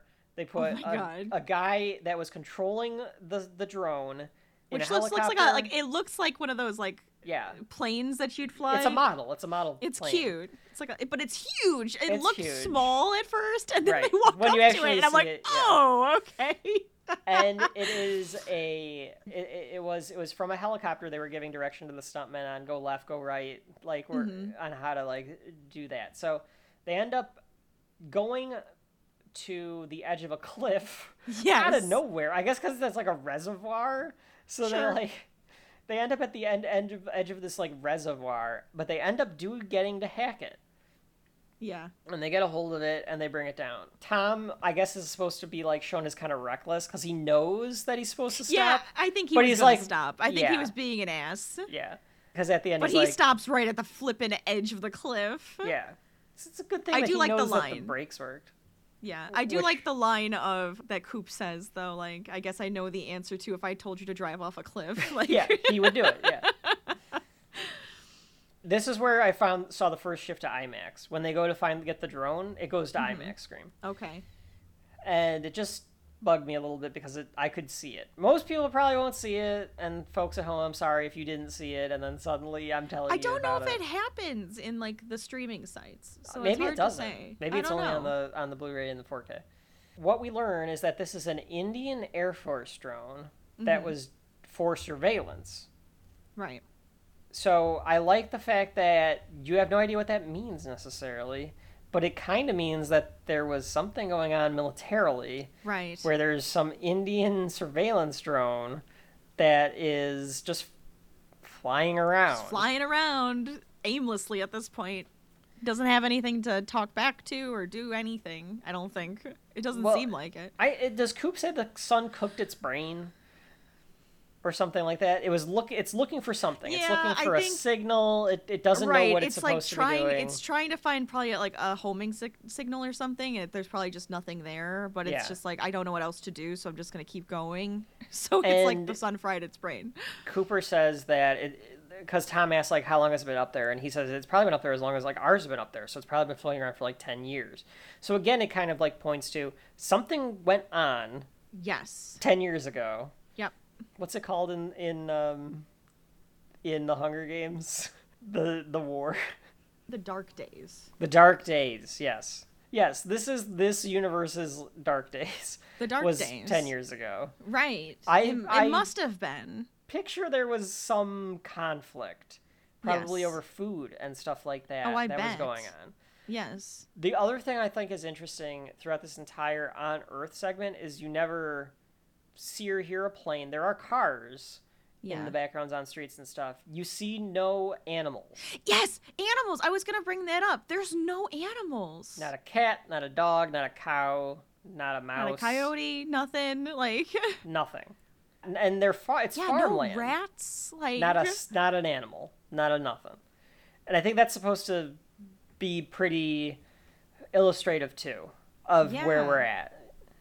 A question for you about this. So Cooper talks about how he's going to turn turn the thing into a solar powered cell for the whole farm. And Murph is like, "Can't we just let it go? It wasn't hurting nobody." She acts like they shot down a duck. She acts like it's an animal. Why does she do that? Probably the way she sees technology having its own mind. Because like, is, all of like the machinery moves on its own and thinks for itself and Yeah. the, the spacecrafts are kind of like on their own and thinking for themselves. I think that's kind of where our technology is going. Sure. where you kind of you start having empathy towards technology when it has its own thoughts and feelings. Sure. like, so I think that might be what she's doing. Okay, so she's just growing up in a world. She's growing up in that have- world. Yeah. Yes. Okay. All right, that's interesting because I was like, it's not a duck or like an animal, Murph. It's it's a She doesn't drone. know them. Maybe It's a Maybe haven't drone. It's a drone with dementia. It's floating around aimlessly. That's true. So they take the drone with them. Cooper goes into the conference, the parent teacher conference. Yes. I like that he gets excited to tell them that it's like, oh, that's Indian, sir. It's it's pretty. It's pretty. Let me tell you all about actually." it Yeah. because he's a scientist. I mean, So this is where we learn that Tom's going to be an excellent farmer. He has a knack for it. What about college? And they're like, well, there aren't resources for college right now. They only take so many people, and he's not going to get in with the, the test scores like we talked about. sure. We learned that there are no more armies because Yeah. Cooper says, I still pay my taxes. They're not going to the army. What are they going to? Right. And the people at the school, are, like the principal's, like I don't know, but like they, they like have no idea, which is interesting. And I guess I here's a thought. Actually, I'm putting Okay. two and two together right now. all right. Later on, when we get to NASA, and Michael Caine is talking about how they had to bring back NASA, but they didn't. Yes. That they had to do it in secret because they didn't want people to freak out that their money. Oh, is that where the taxes is going? so is that where the taxes are going? it's going to NASA, the hidden NASA project. Yeah, that's kind of like what I'm thinking. Okay. I think you're right. I like that. Yeah. Those Nolan brothers, Ah, they write some tight, right there. tight scripts. Look at that. This is where they say they don't need engineers. We ran out of food. We didn't run out of TVs. We didn't run out of podcasts. We ran out of food. So we need to get more farmers, uneducated farmers. And this is where the principal says we're a caretaker generation to try to Yes. rebuild the world. Right. So then we talk about Murph. So Murph's teacher, Crazy Eyes over here. Yes, kind of a little bit. like she is supposed to be like a, a nut nut woman, right? Like that's the idea. Um. Yes, because of what she says. Rachel, the way that our textbooks are going, this will probably be in them. There's fucking oh idiots oh my god, they already are. They're already taking away every like historical thing in schools, so, So- I'm not surprised. Murph brought in a textbook about the lunar landings. It's one of Right, and she probably brought in like the little statue and everything too. I bet. and we learn that all of the stuff about Apollo 11 has, and all of the lunar landings have been replaced with a corrected version that talks about how we didn't really go to the moon, that it was propaganda to bankrupt the Soviets. Yep. That. Yep. And this teacher, this teacher. All right, mind Have you you met some teachers, Rachel? I know. I realize. I understand. But she's not much like younger than Matthew McConaughey's character. I, I don't would think say. so. No. And she is completely on board with saying that it's all propaganda. So you think if she were in our timeline that she'd be like she would question the moon she'd be on uh She She'd be would some be. She'd be saying we're on the- flat earthers with the the moon landing was faked. There's a green screen. All the of moon's that kind actually of a, a military base. That's right. Have you heard that one? That it's that it's not really a planet. That it's like a military base. It's not really a celestial being. Yeah, I- people are fucking stupid. People there are some really interesting really- theories no, no, no, out there, and then there are some look. There's some crazy interesting ones. sci-fi stuff, and then there's fucking morons. But yeah, no, I, I do think she might be like the on the side of science isn't science, science isn't real, like that kind of thing. It just it's weird. But it's just weird but I- concept. But, the interesting thing about this is that, like, she's talking about we poured so much useless money Yes. into useless machines and useless useless technology, and we didn't think about how we were going to grow our food or any of this stuff. So the point is that we need to invest in this planet and not leave this planet via like space. yes. It's That's- too late. you needed to do that at least at least 50 years ago. Like Yes. we're worried that we're worried that it's too late now. I know. I, I know. Folks at home, if you're listening to this in the future, a hundred years from now, when Rachel and I have died, we died. We don't fucking care if you if, if there's you know issue, but we're thinking about that now and being. We are thinking like, about it, Yeah. honestly. like like like my whole thing is like, can you please just keep like my planet green and nice during my time because At least. at the very least, so we don't have to deal with this shit. But people are stupid, and people need to just, oh god. Anyway, I like the fact I like that the propaganda, though, is to Oh yeah. Ground There's a reason behind it. yeah. Yes. It's interesting in that way that They're, they're, trying, to get- ground children to to think about the planet and saying we need to protect it and not go off like this it, is our only chance. Like we've never been to space. We never actually went there. We, our only chance is to be farmers. Our only chance is to figure this out. This is the only place we have. This is the only place you can be. Period. Yeah, yeah. And we get a little backstory for from Cooper here, so that he's he says, and I thought this was interesting because what the hell did they turn them into? Cooper says that if it, there were MR, MRI machines around, then they would have found the cyst in his wife's brain, and they would have been able to save her. But they never were able to find the cyst because they don't have MRI machines, and she died. That's how his wife died. Yeah. What did they turn the MRI machines into? Because did oh, they? do you mean like they dismantled them or something for yeah. some reason? Did they Pro- dismantle all this into food processing stuff? Maybe they used the parts or something for it. That's what maybe I'm they had to use. Maybe maybe when during the dark days that we were talking about with like the war, maybe they needed. terrible war. Maybe they needed the magnets or something that's inside of them. Hmm. You think Coriolanus. Snow is the president of? This might as well be Panem. We don't really know. It's a possibility. You think this is on the way to the Hunger Games? You think this is like 200 years before the Hunger Games if they never got off the planet? Because Oh, the Hunger this, Games this planet got- wasn't gonna last for 200 more years. you, humanity might not have. Oh, that's true. a lot of the ways that the, that Hunger Games universe got over climate change is through technology. That's true. That is very true. Like true. there's way less people and stuff, but they get there via all these they weird get there innovations. eventually. Yes. Yeah, you know what? Um, there's a game tomorrow night. She's going through a bit of a baseball phase. Her favorite team's playing. There's gonna be candy and soda. I think I'll take her to that.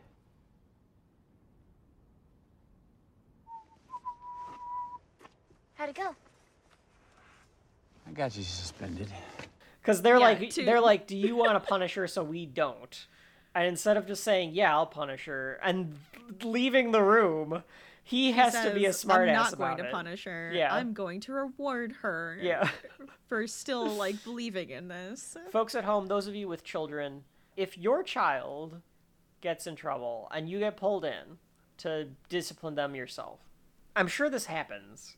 I it never Oh, happened. yeah. I was a good boy, so it never happened Yeah, I was me. kind of a quiet kid. Yeah. I think I think mom and dad had got called in for like one thing or something like that for me.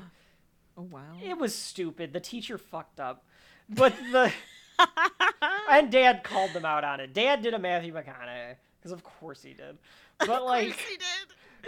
or mom did one of the two. of I mean, I can't imagine being a teacher and having to talk to mom and dad, but um, instead of doing what Matthew McConaughey did, even if it's something stupid and you're like, you people are dumb, don't call them out on it. Just say like, oh, I'll take care of this right away.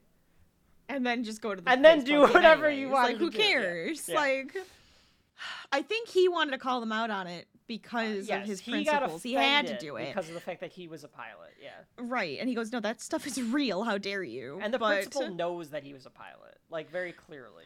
Right. Anyway, he got her suspended. Yeah. So Long tor- story short, suspended. that's all just so that she can. Not, there's a reason for her to like not be at school for like the rest of the movie. Right. They get a call on the radio, and there's a problem with the turbines. They're all going toward the house.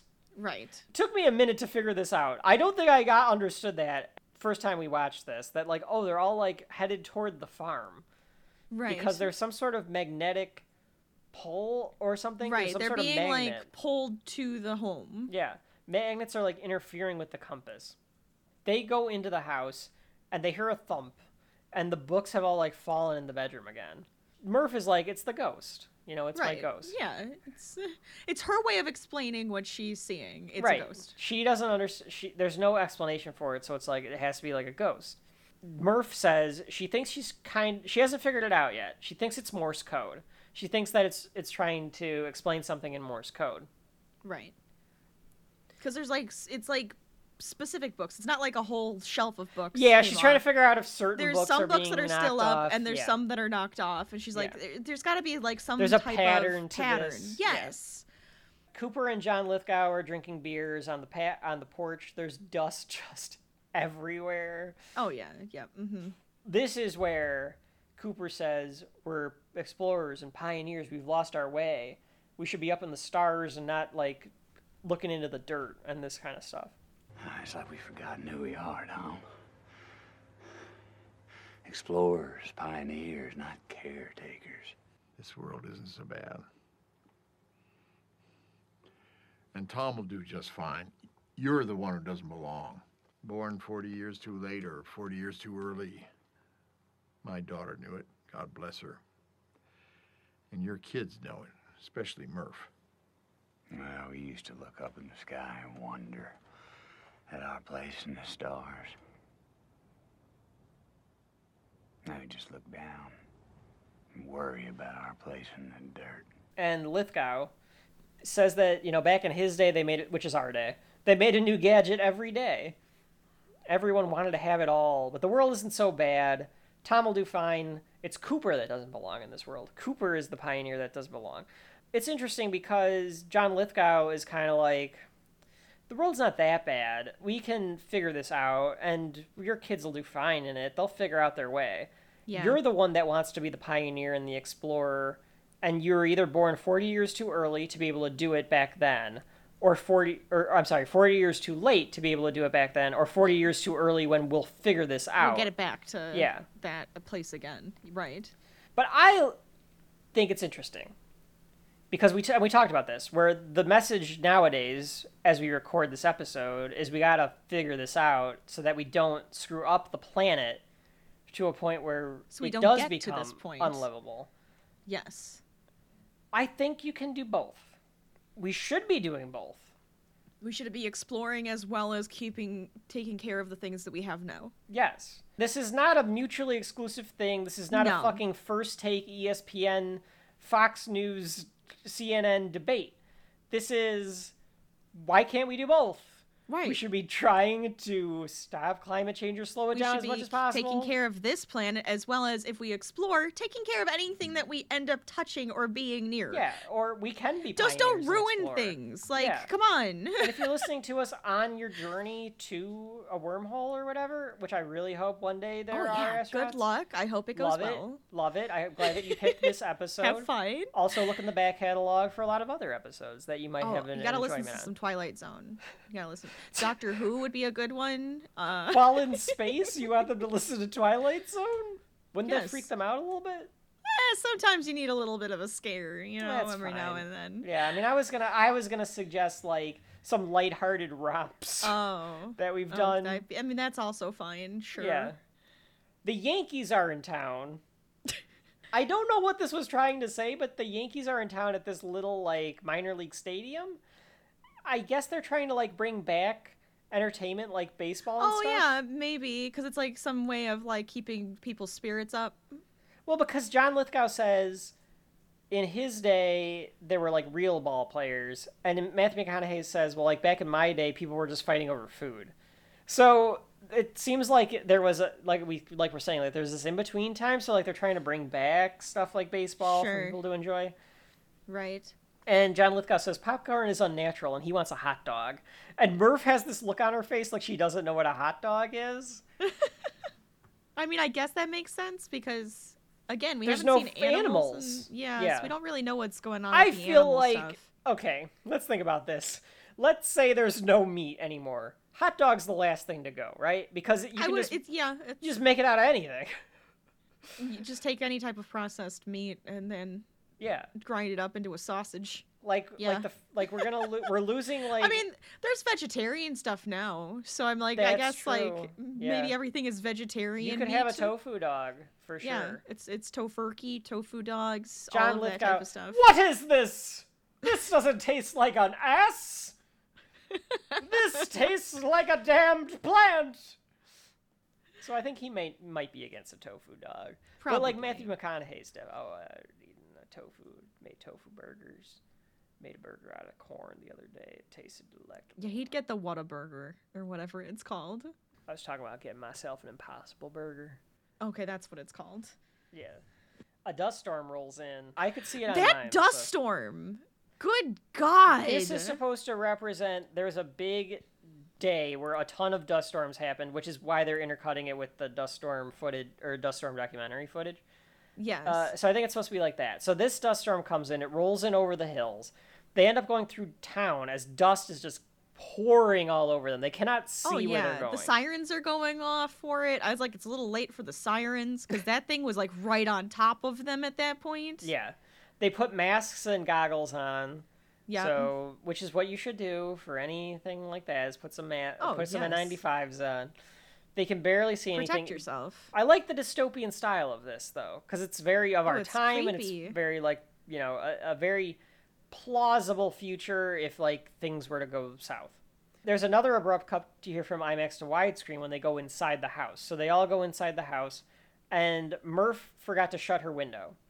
Oh, So, which is just oh, like that's that's gotta just suck. Like you're like, ah, God. yeah. So I wanted to let in some fresh air, and all the dust came in instead. at that point, you just gotta like. There's no way to clean it. There's just dust. Like you just live in the dust, right? Like I mean, there's yeah. no. At the, I mean, well, I mean, I think this has probably happened before, and it's just hard to clean. It takes Like, you just live with but it, then, yeah. yeah.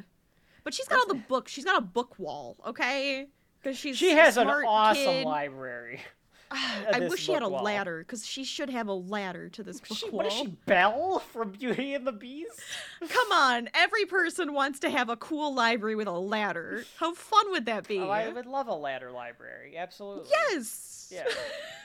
Folks at home, if you can get on that, if you can donate to us so I can get a ladder wall, library wall, that'd be great. It, It'll it'll have all of our shelf life. Our shelf, everything. yes, yes. Our shelf life our shelf walls life wall. have gotten too large. We need your donations for a ladder to be able to climb to the top shelf to pull off. We can't do top shelf until you can get us to the top shelf. Yes. Get us that ladder. Yes, get us that ladder. this is also we're recording this out of order, so they'll listen to the holiday after they listen to Interstellar. But this is the second movie that we'll be doing in Volume Three that has an e- extravagant shelf. That's true. This one is books. The holidays is movies. it was movies. Yeah. Yeah. so they, Interesting. Yeah, I don't know. That's our that's our connection. So they shut Yep. the window, and all the dust is just kind of gathering into straight lines. Yeah, it's very weird. falling it's like a wall. lines. Yeah. They're freaked out about it, and Cooper tells Murph that she's gonna sleep in Tom's room because there's too much dust everywhere. Yeah, it's just too much dust. Cooper is staring at the dust because he's like, "All right, it's weird. there's something to this. There's something weird going on." So Cooper is just sitting there staring at the dust lines the next morning, and he says, "It's not a, it's not a ghost, it's gravity." And he figures it out. So I like that John Lithgow is like, "I'm gonna take Tom to school." And do you want to like clean this up after you're done How about you clean it up after you're you're praying done praying worshiping to it? or worshiping it, yeah, I like that. I like that. It is because he just does it very like nonchalantly. Like once you're done worshiping it, can you clean that up? Yeah. I'm gonna take the kid to school. he knows like Coop- Cooper's done this before with like I- something well, it- like he probably focuses on something because he's Yeah. science like brain. You know, you get that Mhm. science brain. You start analyzing things. right. And in this world where he's just a farmer, he like has to distract himself probably some in, in like these. Oh, I bet. So he tells Murph it's not Morse code; it's actually binary code. So he's like figuring it out based on like the zeros and ones or dots and dashes, and he goes, "It's some kind of coordinates." So they take out a map and they figure out where the coordinates are at, and he starts to leave because he's gonna go figure out what what these coordinates could possibly mean. Sure. Like I'm gonna go f- look at him because it doesn't seem to be that far away. It's a day's drive. It's It is a full enough. day's drive. Yeah. But it, it but it's he's acting like well eh, I mean I can just go check this yeah, out. he's gonna go check it out. It's such like a cavalier, like it's his explorer, his pioneer spirit, where he's like, I'm just gonna go check this out. Right. I want to know what it is. Right. Murph wants to go with him. She says, "You don't know what you're gonna find," and he's like, "Yeah, that's goes, why "Exactly." you're not coming." so she stows away under his stuff when he like, Yep. yeah, a classic stowaway in cinema is Murph perfectly done. Uh, and he tells her to navigate. So like he's like, "Fine, you navigate then." She ends up falling asleep because it takes all day to get there. Yep. Do they go to Houston then? Because it's like that where NASA is still like parked. Because like that would make sense if they were in like Kansas or Oklahoma, mm. and it took Oh, them like maybe twelve hours to get there, fifteen hours to get there. it could be something like that then. Yeah. I kept picturing it like having to be in another like plain state, but that's not true because it took the entire day to get there. Right. And there's mountains, so Yeah. So who knows how long it? Who It's- knows where this is? Because you're Yeah. right. Oh, it could be. It could be like I think It it, might be in the mountains. could be in the mountains. Yeah. Yeah, that's possible too. Like Yeah. Terminator 3. or the Hunger Hidden in the again. mountains, you know. You hide your facility behind things that are hard to get around. They end up by a gate and they're like yeah, like Area be 51 gate. Here we go. Yes. So he takes the he takes bolt cutters out. Well, okay, I I get You wouldn't do a little this. more investigation first. I would have done more investigation first. It is dark. I would have probably looked for some signs and stuff, but he's probably also thinking if it's a government facility, the government's like been destroyed. Like nobody's gonna be here. Yeah, That's okay, so- probably what he's yeah. thinking. But It's like my an old brain, facility, yeah. sure, my brain goes to apocalyptic like brain and goes, well, there could be like scary people though still behind these like gate this gate, and I don't like, want to deal with that. If they have a gun, seems like to be no thanks. Like- Functioning like, there's Yeah. they're, they're in a town. There's there's school. There's college. Well, I don't think everything would just completely stop. Stuff doesn't wouldn't just stop. No, but that's what I'm saying. Like I don't think like there's like mutants behind this. Oh no. I'm not saying mutants. I'm just saying like scary, mean people that have guns. Like I, I'm not getting shot. Is my point. You ain't coming in here now. Y'all get back in the car. I mean, they are in the country. Okay, look. Before he can clip the door, he gets tasered. he just gets tasered. and they take both of them away. A, a Spielberg. Uh, honestly though, honestly though, the bright ass light coming up to the car and saying, "Don't be afraid," and then she just screams bloody murder. I'm like, she can't see you, you weirdo! Like you're just shining this In bright light. Of fairness, course, she's gonna be scared. a big I would rectangle scream. is the thing that told her not to be afraid. Yeah, but you couldn't see it. It's not like a person that can like understand that. It's, it's a big rectangle. robot. it's a big rectangle. Kind of Spielbergian though, right? Because Oh, yeah. that big shining light, it kind of Yes. was like an ET-ish kind of moment. I thought. Yeah, it, it does. It did feel like that. So Cooper is being interrogated by TARS, and we, this is where we meet TARS. I want to know what TARS stand for. I didn't look it up what it stands for. Folks at home, let us know if it stands for something. What we learn is that Tar- TARS is this big rectangle robot. He's just a big rectangle uh, It's with a just a, screen. big rectangular robot. Like it's hard to. You wouldn't catch it at first that the robot is talking. You'd think somebody's talking through a speaker. I think because it- it, sounds yeah. like a person. yeah, I think it's a 2001 reference. I think it's supposed to be the It monolith, has. It feels like it. or even HAL 9000 from 2001. Like it has that look to It him. has that feel. Yeah. Yeah. but he is an old marine so he was used by the marines somehow and he's been decommissioned by the government because he's like you know there's no armies anymore you don't have a purpose anymore i'll take you because cooper is telling him he's like telling him he's going to take him home and make him into a vacuum cleaner Yes, he's like trying to. He's like pretty much his his way of trying to intimidate is yeah. saying yeah and talk back is saying i'm just gonna make you into like some weird little thing that you're just gonna be functioning on my farm for the rest of your like life I'll just tell it quick. There's Tars, Kip, and Case, right? Yes. So we have three robots that we we come in uh, uh, along on our little journey. Tars is an anagram for star. Okay. Don't know Kip why. Kip is a for Kip Thorne. That I was talking about the the, the scientist Oh, that consulted. Yes, so that's Kip Thorne. Yeah. And then there's Case, which I guess if you add a P, because Kip in the Kip the robot is two P's, so if you take that P and give it to Case, then he's space. Okay. So I don't know why. I don't know why you. I don't like to- that explanation I don't at like all. that third explanation. yeah, annoys uh, me. That's uh, I don't like that one. Anyway, I like the other two are fine, but Case Yeah. annoys me. I like Case just fine. He's a fine character. Case is no, no, no. I'm not saying like the. I know. I'm. I'm joking. I'm joking. we meet Dr. Brand. Yes. and it is Anne Hathaway as Amelia Brand.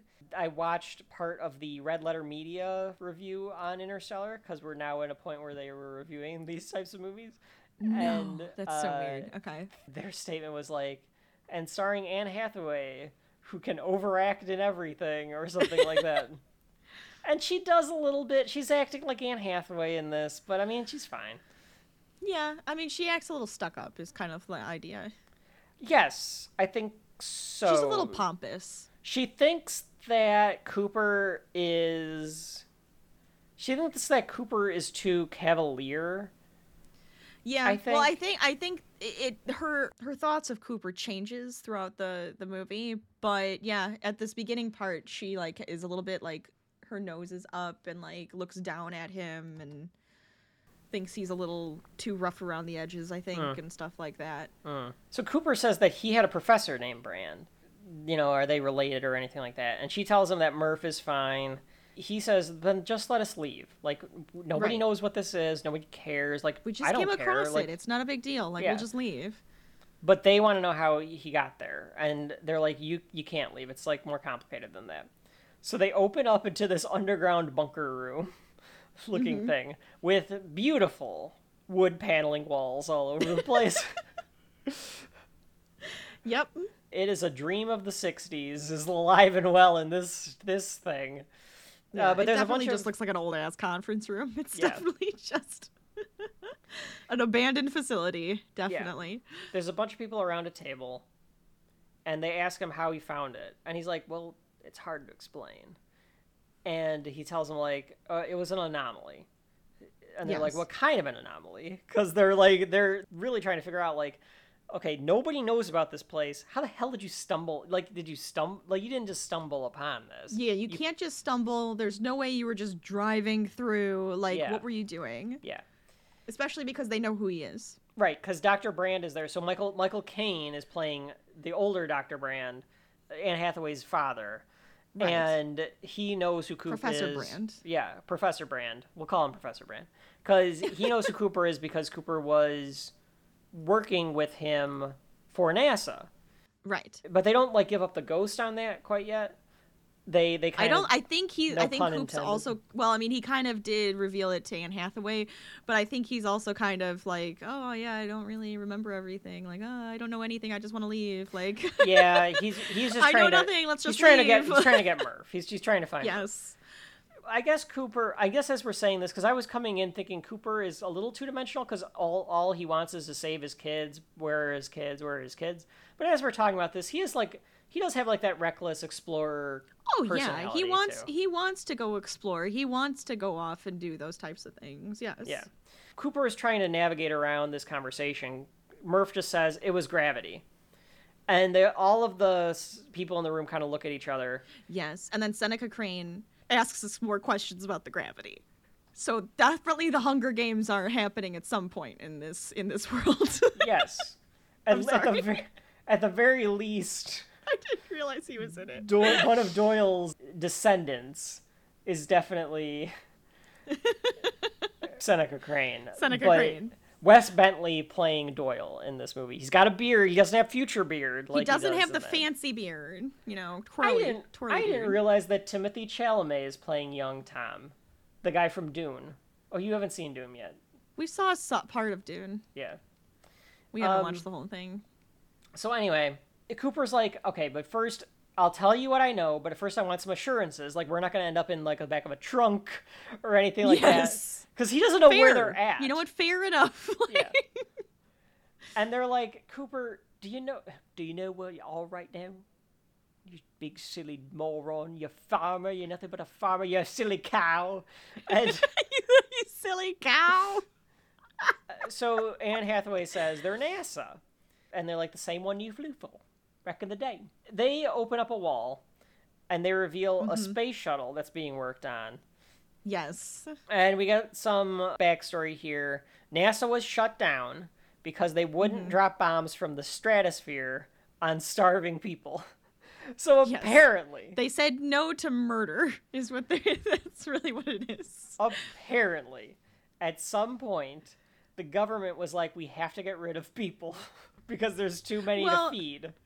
Yeah, I think it was probably starving people in other countries and stuff too, because I have a feeling there was a war happening and all of that, and they're just like, let's. But just they kill also these could, like, people. the less blame people it- we have in the world, the better, anyways. And maybe they thought they could blame it on something supernatural or like an Oh, asteroid if they did it from high enough up so that they could say Nobody like it was an asteroid and and it took out Yeah. yeah. now uh, it really is like President Snow shit. Then it's like. Or is it more coinish? Because it's just like, well, we'll just, uh, I mean, you know, you could a, a, conspira- a conspiracy theorist could easily be like, you see this they're telling you the truth about like how population control is like a thing and they want to they want to stop us from from being able to have children and they're going to make us all sterile through fluoride in the water and uh, n- yeah. yeah. nobody wants to have kids. That's what's happening. Yeah, it's actually the opposite where there'll be Nobody has money for nobody it. wants to have children. I just don't want to have children because I don't like them. But Sorry, kids. fuck them kids. Michael Caine says, well, they needed to bring us back when they realized that just murdering people was not going to be a good enough solution. So they needed to come up with a new way to solve this. They didn't want to tell people they were spending money on NASA because if you can't feed your kids, you don't want to know that your money's going to weirdo experiments going on that may or may not work. You want Yeah. more results. Now, I get Right. that, and I totally get that in this day and age with idiots out there that would think that, but like, if you can't do, if you can't grow enough food and stuff, how the hell do you think you're going to figure this out without science experiments? I don't Because people are idiots. Yeah, that's the that's the reason. Yes. I go towards science brains, so I, I Yeah. can't think that other way. Like I, I don't know. Folks, I don't let know. us know. They've got a plan. Don't let us know. We don't need to hear from you. They've got a plan to find a new home. So they've decided because Cooper's like, well, we'll figure this out. Like, we're, like, because they're like, eventually Corn's gonna go too, and we're not gonna have any food, and Murph's Right. generation's gonna be the last generation that's gonna be able to live on the planet. So we need to find a new home. We need to find a new way for this to work. Humanity may have started on Earth, but it's not supposed to die on Earth. That's their idea. Like it's supposed to Right. find a new home. Again, coming back to that's great, but this is our home, so we should be trying to find a solution for both. Granted, this in this world it's too late. At this point, In it's this universe too late. it's too late. Yeah. Yeah. They have rangers that were part of the Endurance space station. So it's kind of like a new version of the International Space Station. It's this spherical shaped giant mm-hmm. thing. It's kind of floating in, in space. And Yes. they went out on missions called the Lazarus missions, where they sent 12 people to 12 different places to try to find Something that's sustainable. yeah, a planet that could sustain humans. And and Cooper's life like, in general. right. And Cooper's like, well, where'd you send them? Professor Brand is like, if I'm going to tell you any more, you have to agree to pilot the spacecraft. and he must have made that decision. This professor man, the second he saw him, he's like, "I'm gonna have him fly that plane." Well, I'm like, okay, I thought Good the same God, thing sir! too, because I was, a like, all right. decision. But but Cooper points that out because he's like, an hour ago you didn't even know I was alive.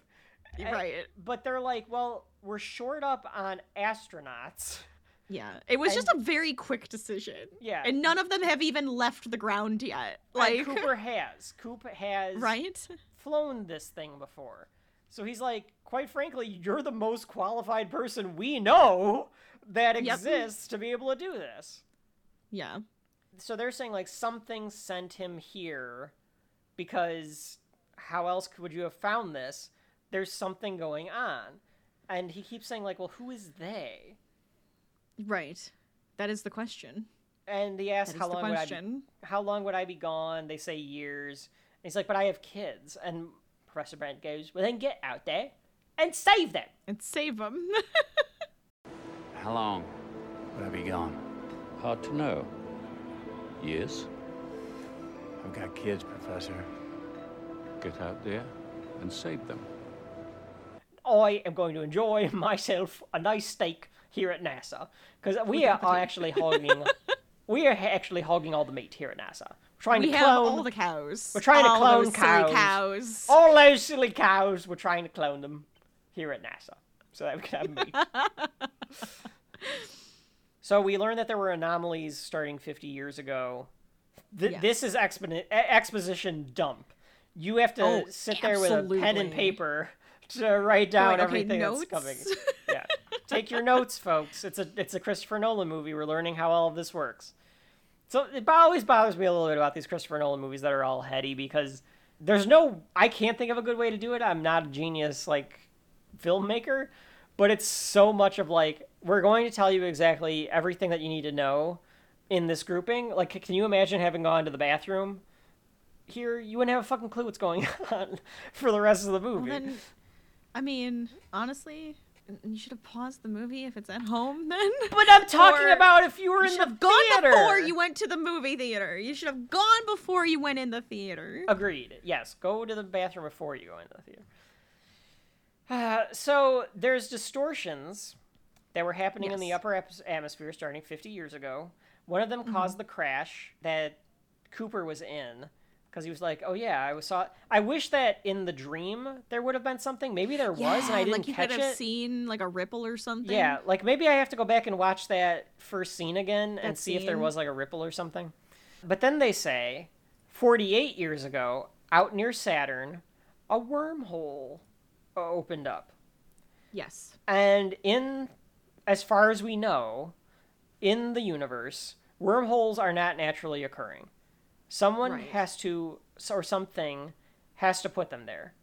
It has to be placed in a certain spot and made. And they're like, yeah. And it was. And something put it there. Something is there trying to tell us we should be trying to get to this wormhole. Yeah, they're trying to help us get to where we need to go, is what they're thinking. Mm.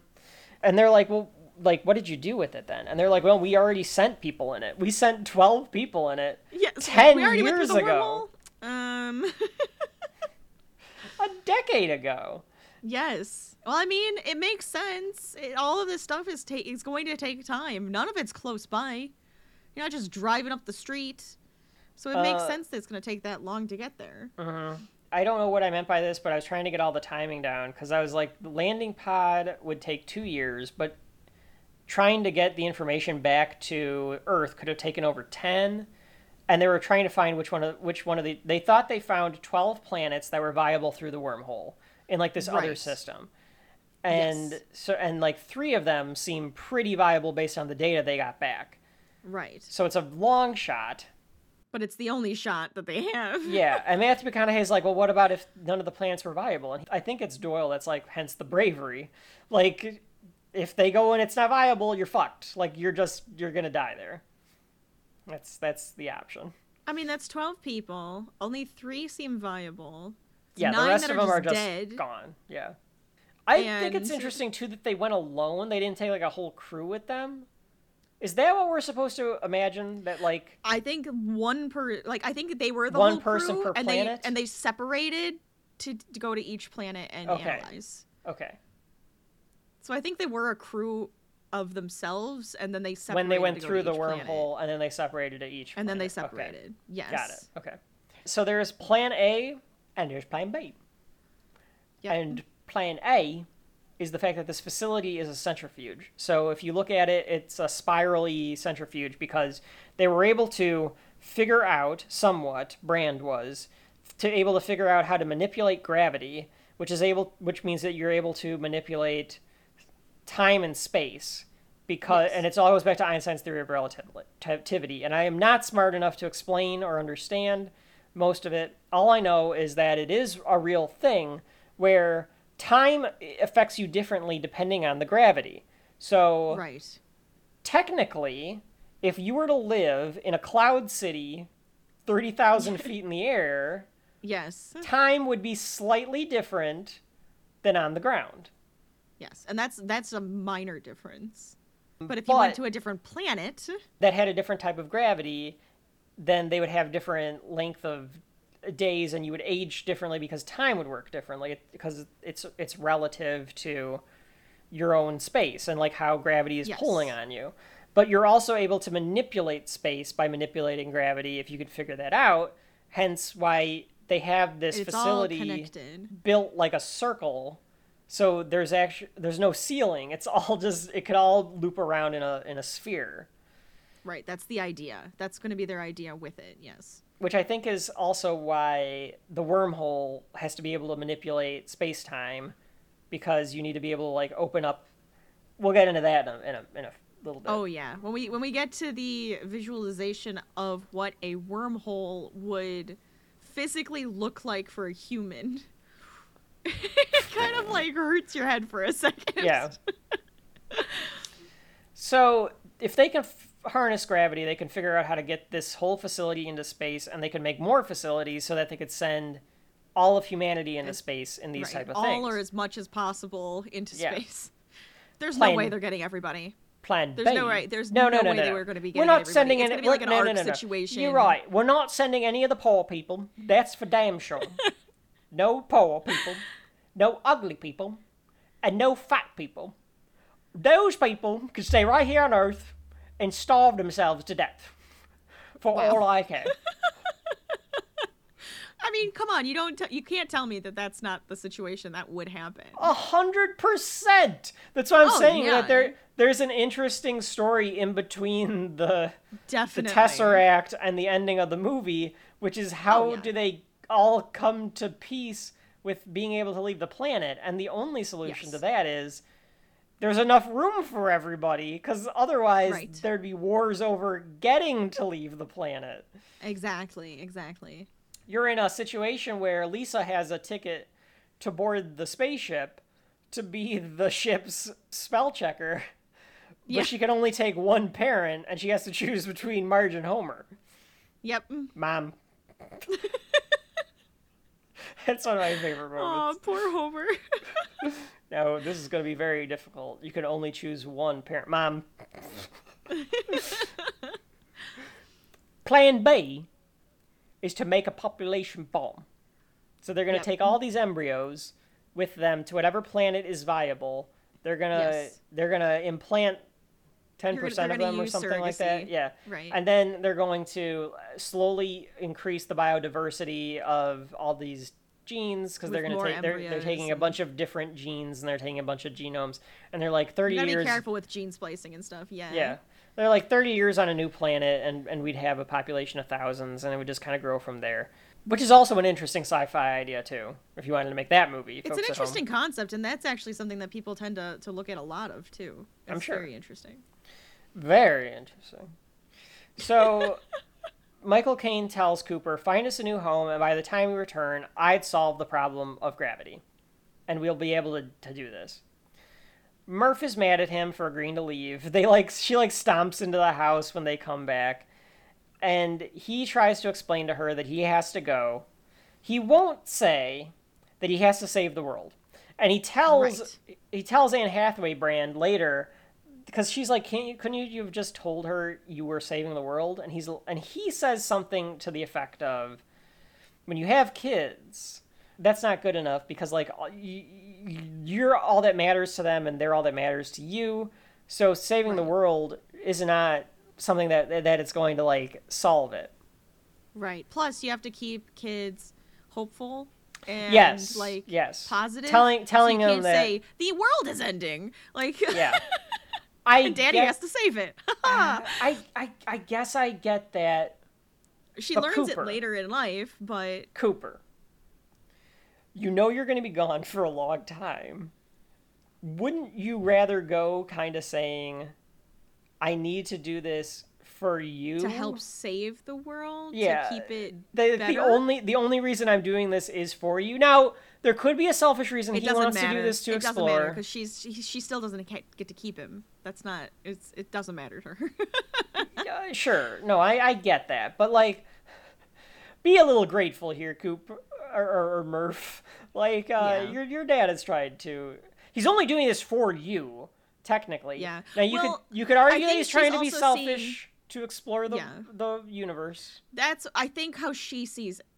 She sees it as him just going off and Uh. exploring without them and leaving them on this awful place. And he's not really doing it for anything but himself. Okay, that's fair. That's a. I so guess then he true. should tell her, I am doing this for more than just me. Yeah. But he doesn't. I think she figures it. She figures it out eventually. She figures it out. movie. yeah, but she's still like pissed at him for like, you know, decades. like, he freaks her out. So he gives him a he gives her a watch because he, he tells her like I'm going to be going through places like near black holes and wormholes and stuff, and my gravity's gonna change, so time's gonna change. So we're gonna sync up which I think watches. is like a cool science thing that he's like, look, I'm going to tell you about this cool science thing. Yeah, but he t- he tells her that because time is going to be different, we might end up being the same age, and that scares When the shit out of her. Well, of course it does, because one, that's so many years away. Right. Because I have to get to that your age for us to be the same age. Yeah. So That's I yeah, scary. it totally makes sense. Totally freaks her out. he leaves saying he is going to come back. He promises that he's going to come back. It's it's very emotional. Matthew McConaughey is actually very very good in this movie. He is Oh, yeah. very good He in makes this. it very emotional. and the actress, the little girl, what is the little girl's name? I probably should find that actress's name. Mackenzie Foy? I feel like I know that. She and other shit because she does a pretty is. good job Yes, of like is. being upset. She I know played Ren- seen her in she played stuff. Renesmee in in, in Breaking Yes. Dawn. Yes, she plays the older Renesmee. That's probably like- like where I recognize her face. Yeah, she's not in a ton actually. She must have stopped acting. She's in The Conjuring. I don't. I do remember her in The Conjuring. Okay, so she's like in a few things, but anyway, I think that she does fine in this, like portraying a daughter who feels like she's kind of been betrayed uh, in a way. Right. So- So yeah, I I could see that, like where he's kind of where she feels kind of abandoned a little bit. Right.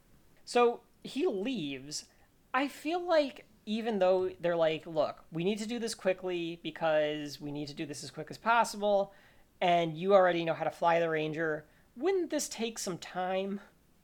Oh my god! Like they I make it Thought so. They make it seem like they launched this rocket like a couple of days after they found the thing. It it may have been like a week later. It may have been. It, it I'm I'm assuming that they just kind of got them all settled. I think in, it would have taken a few said, months "Just to like here are the But they don't have a few months. I think I that's their guess. point. Is we got to get you in space as fast as possible because of that time relativity thing. We got to get you in space now because we're not going to get right. Information back more time from to you do for this. years. Yeah, yeah. I suppose so because it just seems weird that you could have gotten her a little more used to the A fact that you were going to leave because it's going to take some time. But yeah, they make it seem like it was like immediate. He says goodbye to Tom. He says goodbye to John Lithgow, and she runs out the house. She runs out the. I know they did this. They do this for like the emotionality of it. He could have stopped and turned around and hugged her because because Yes, he could have. she's saying that like She's the screaming. the ghost it did leave a message in Morse code that said "stay." You're Yes. supposed to stay and all this stuff, and she's screaming to him. He could have turned around. I get why they didn't do that, but like, come on, you saw Come her in the on. rearview mirror. Yes, you did. Yes. He could have come and, and, and did a big goodbye hug and left. Time will run differently for us.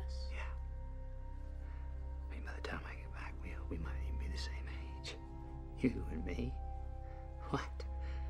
Imagine that. Ah, Murph. You have no idea when you're coming back. No idea. Oh! Oh, don't, don't, mind, don't make me leave like this. Come on, Murph. Don't make me leave like this, Murph.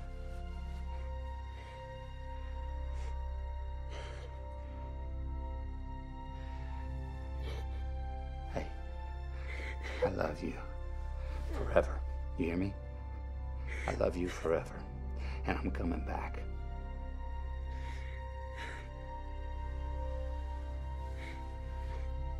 I'm coming back.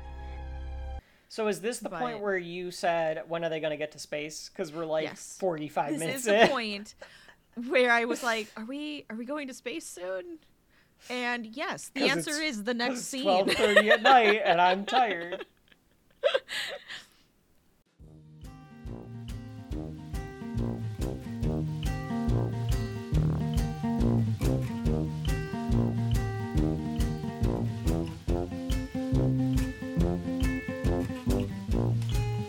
To be continued in part two this Thanksgiving.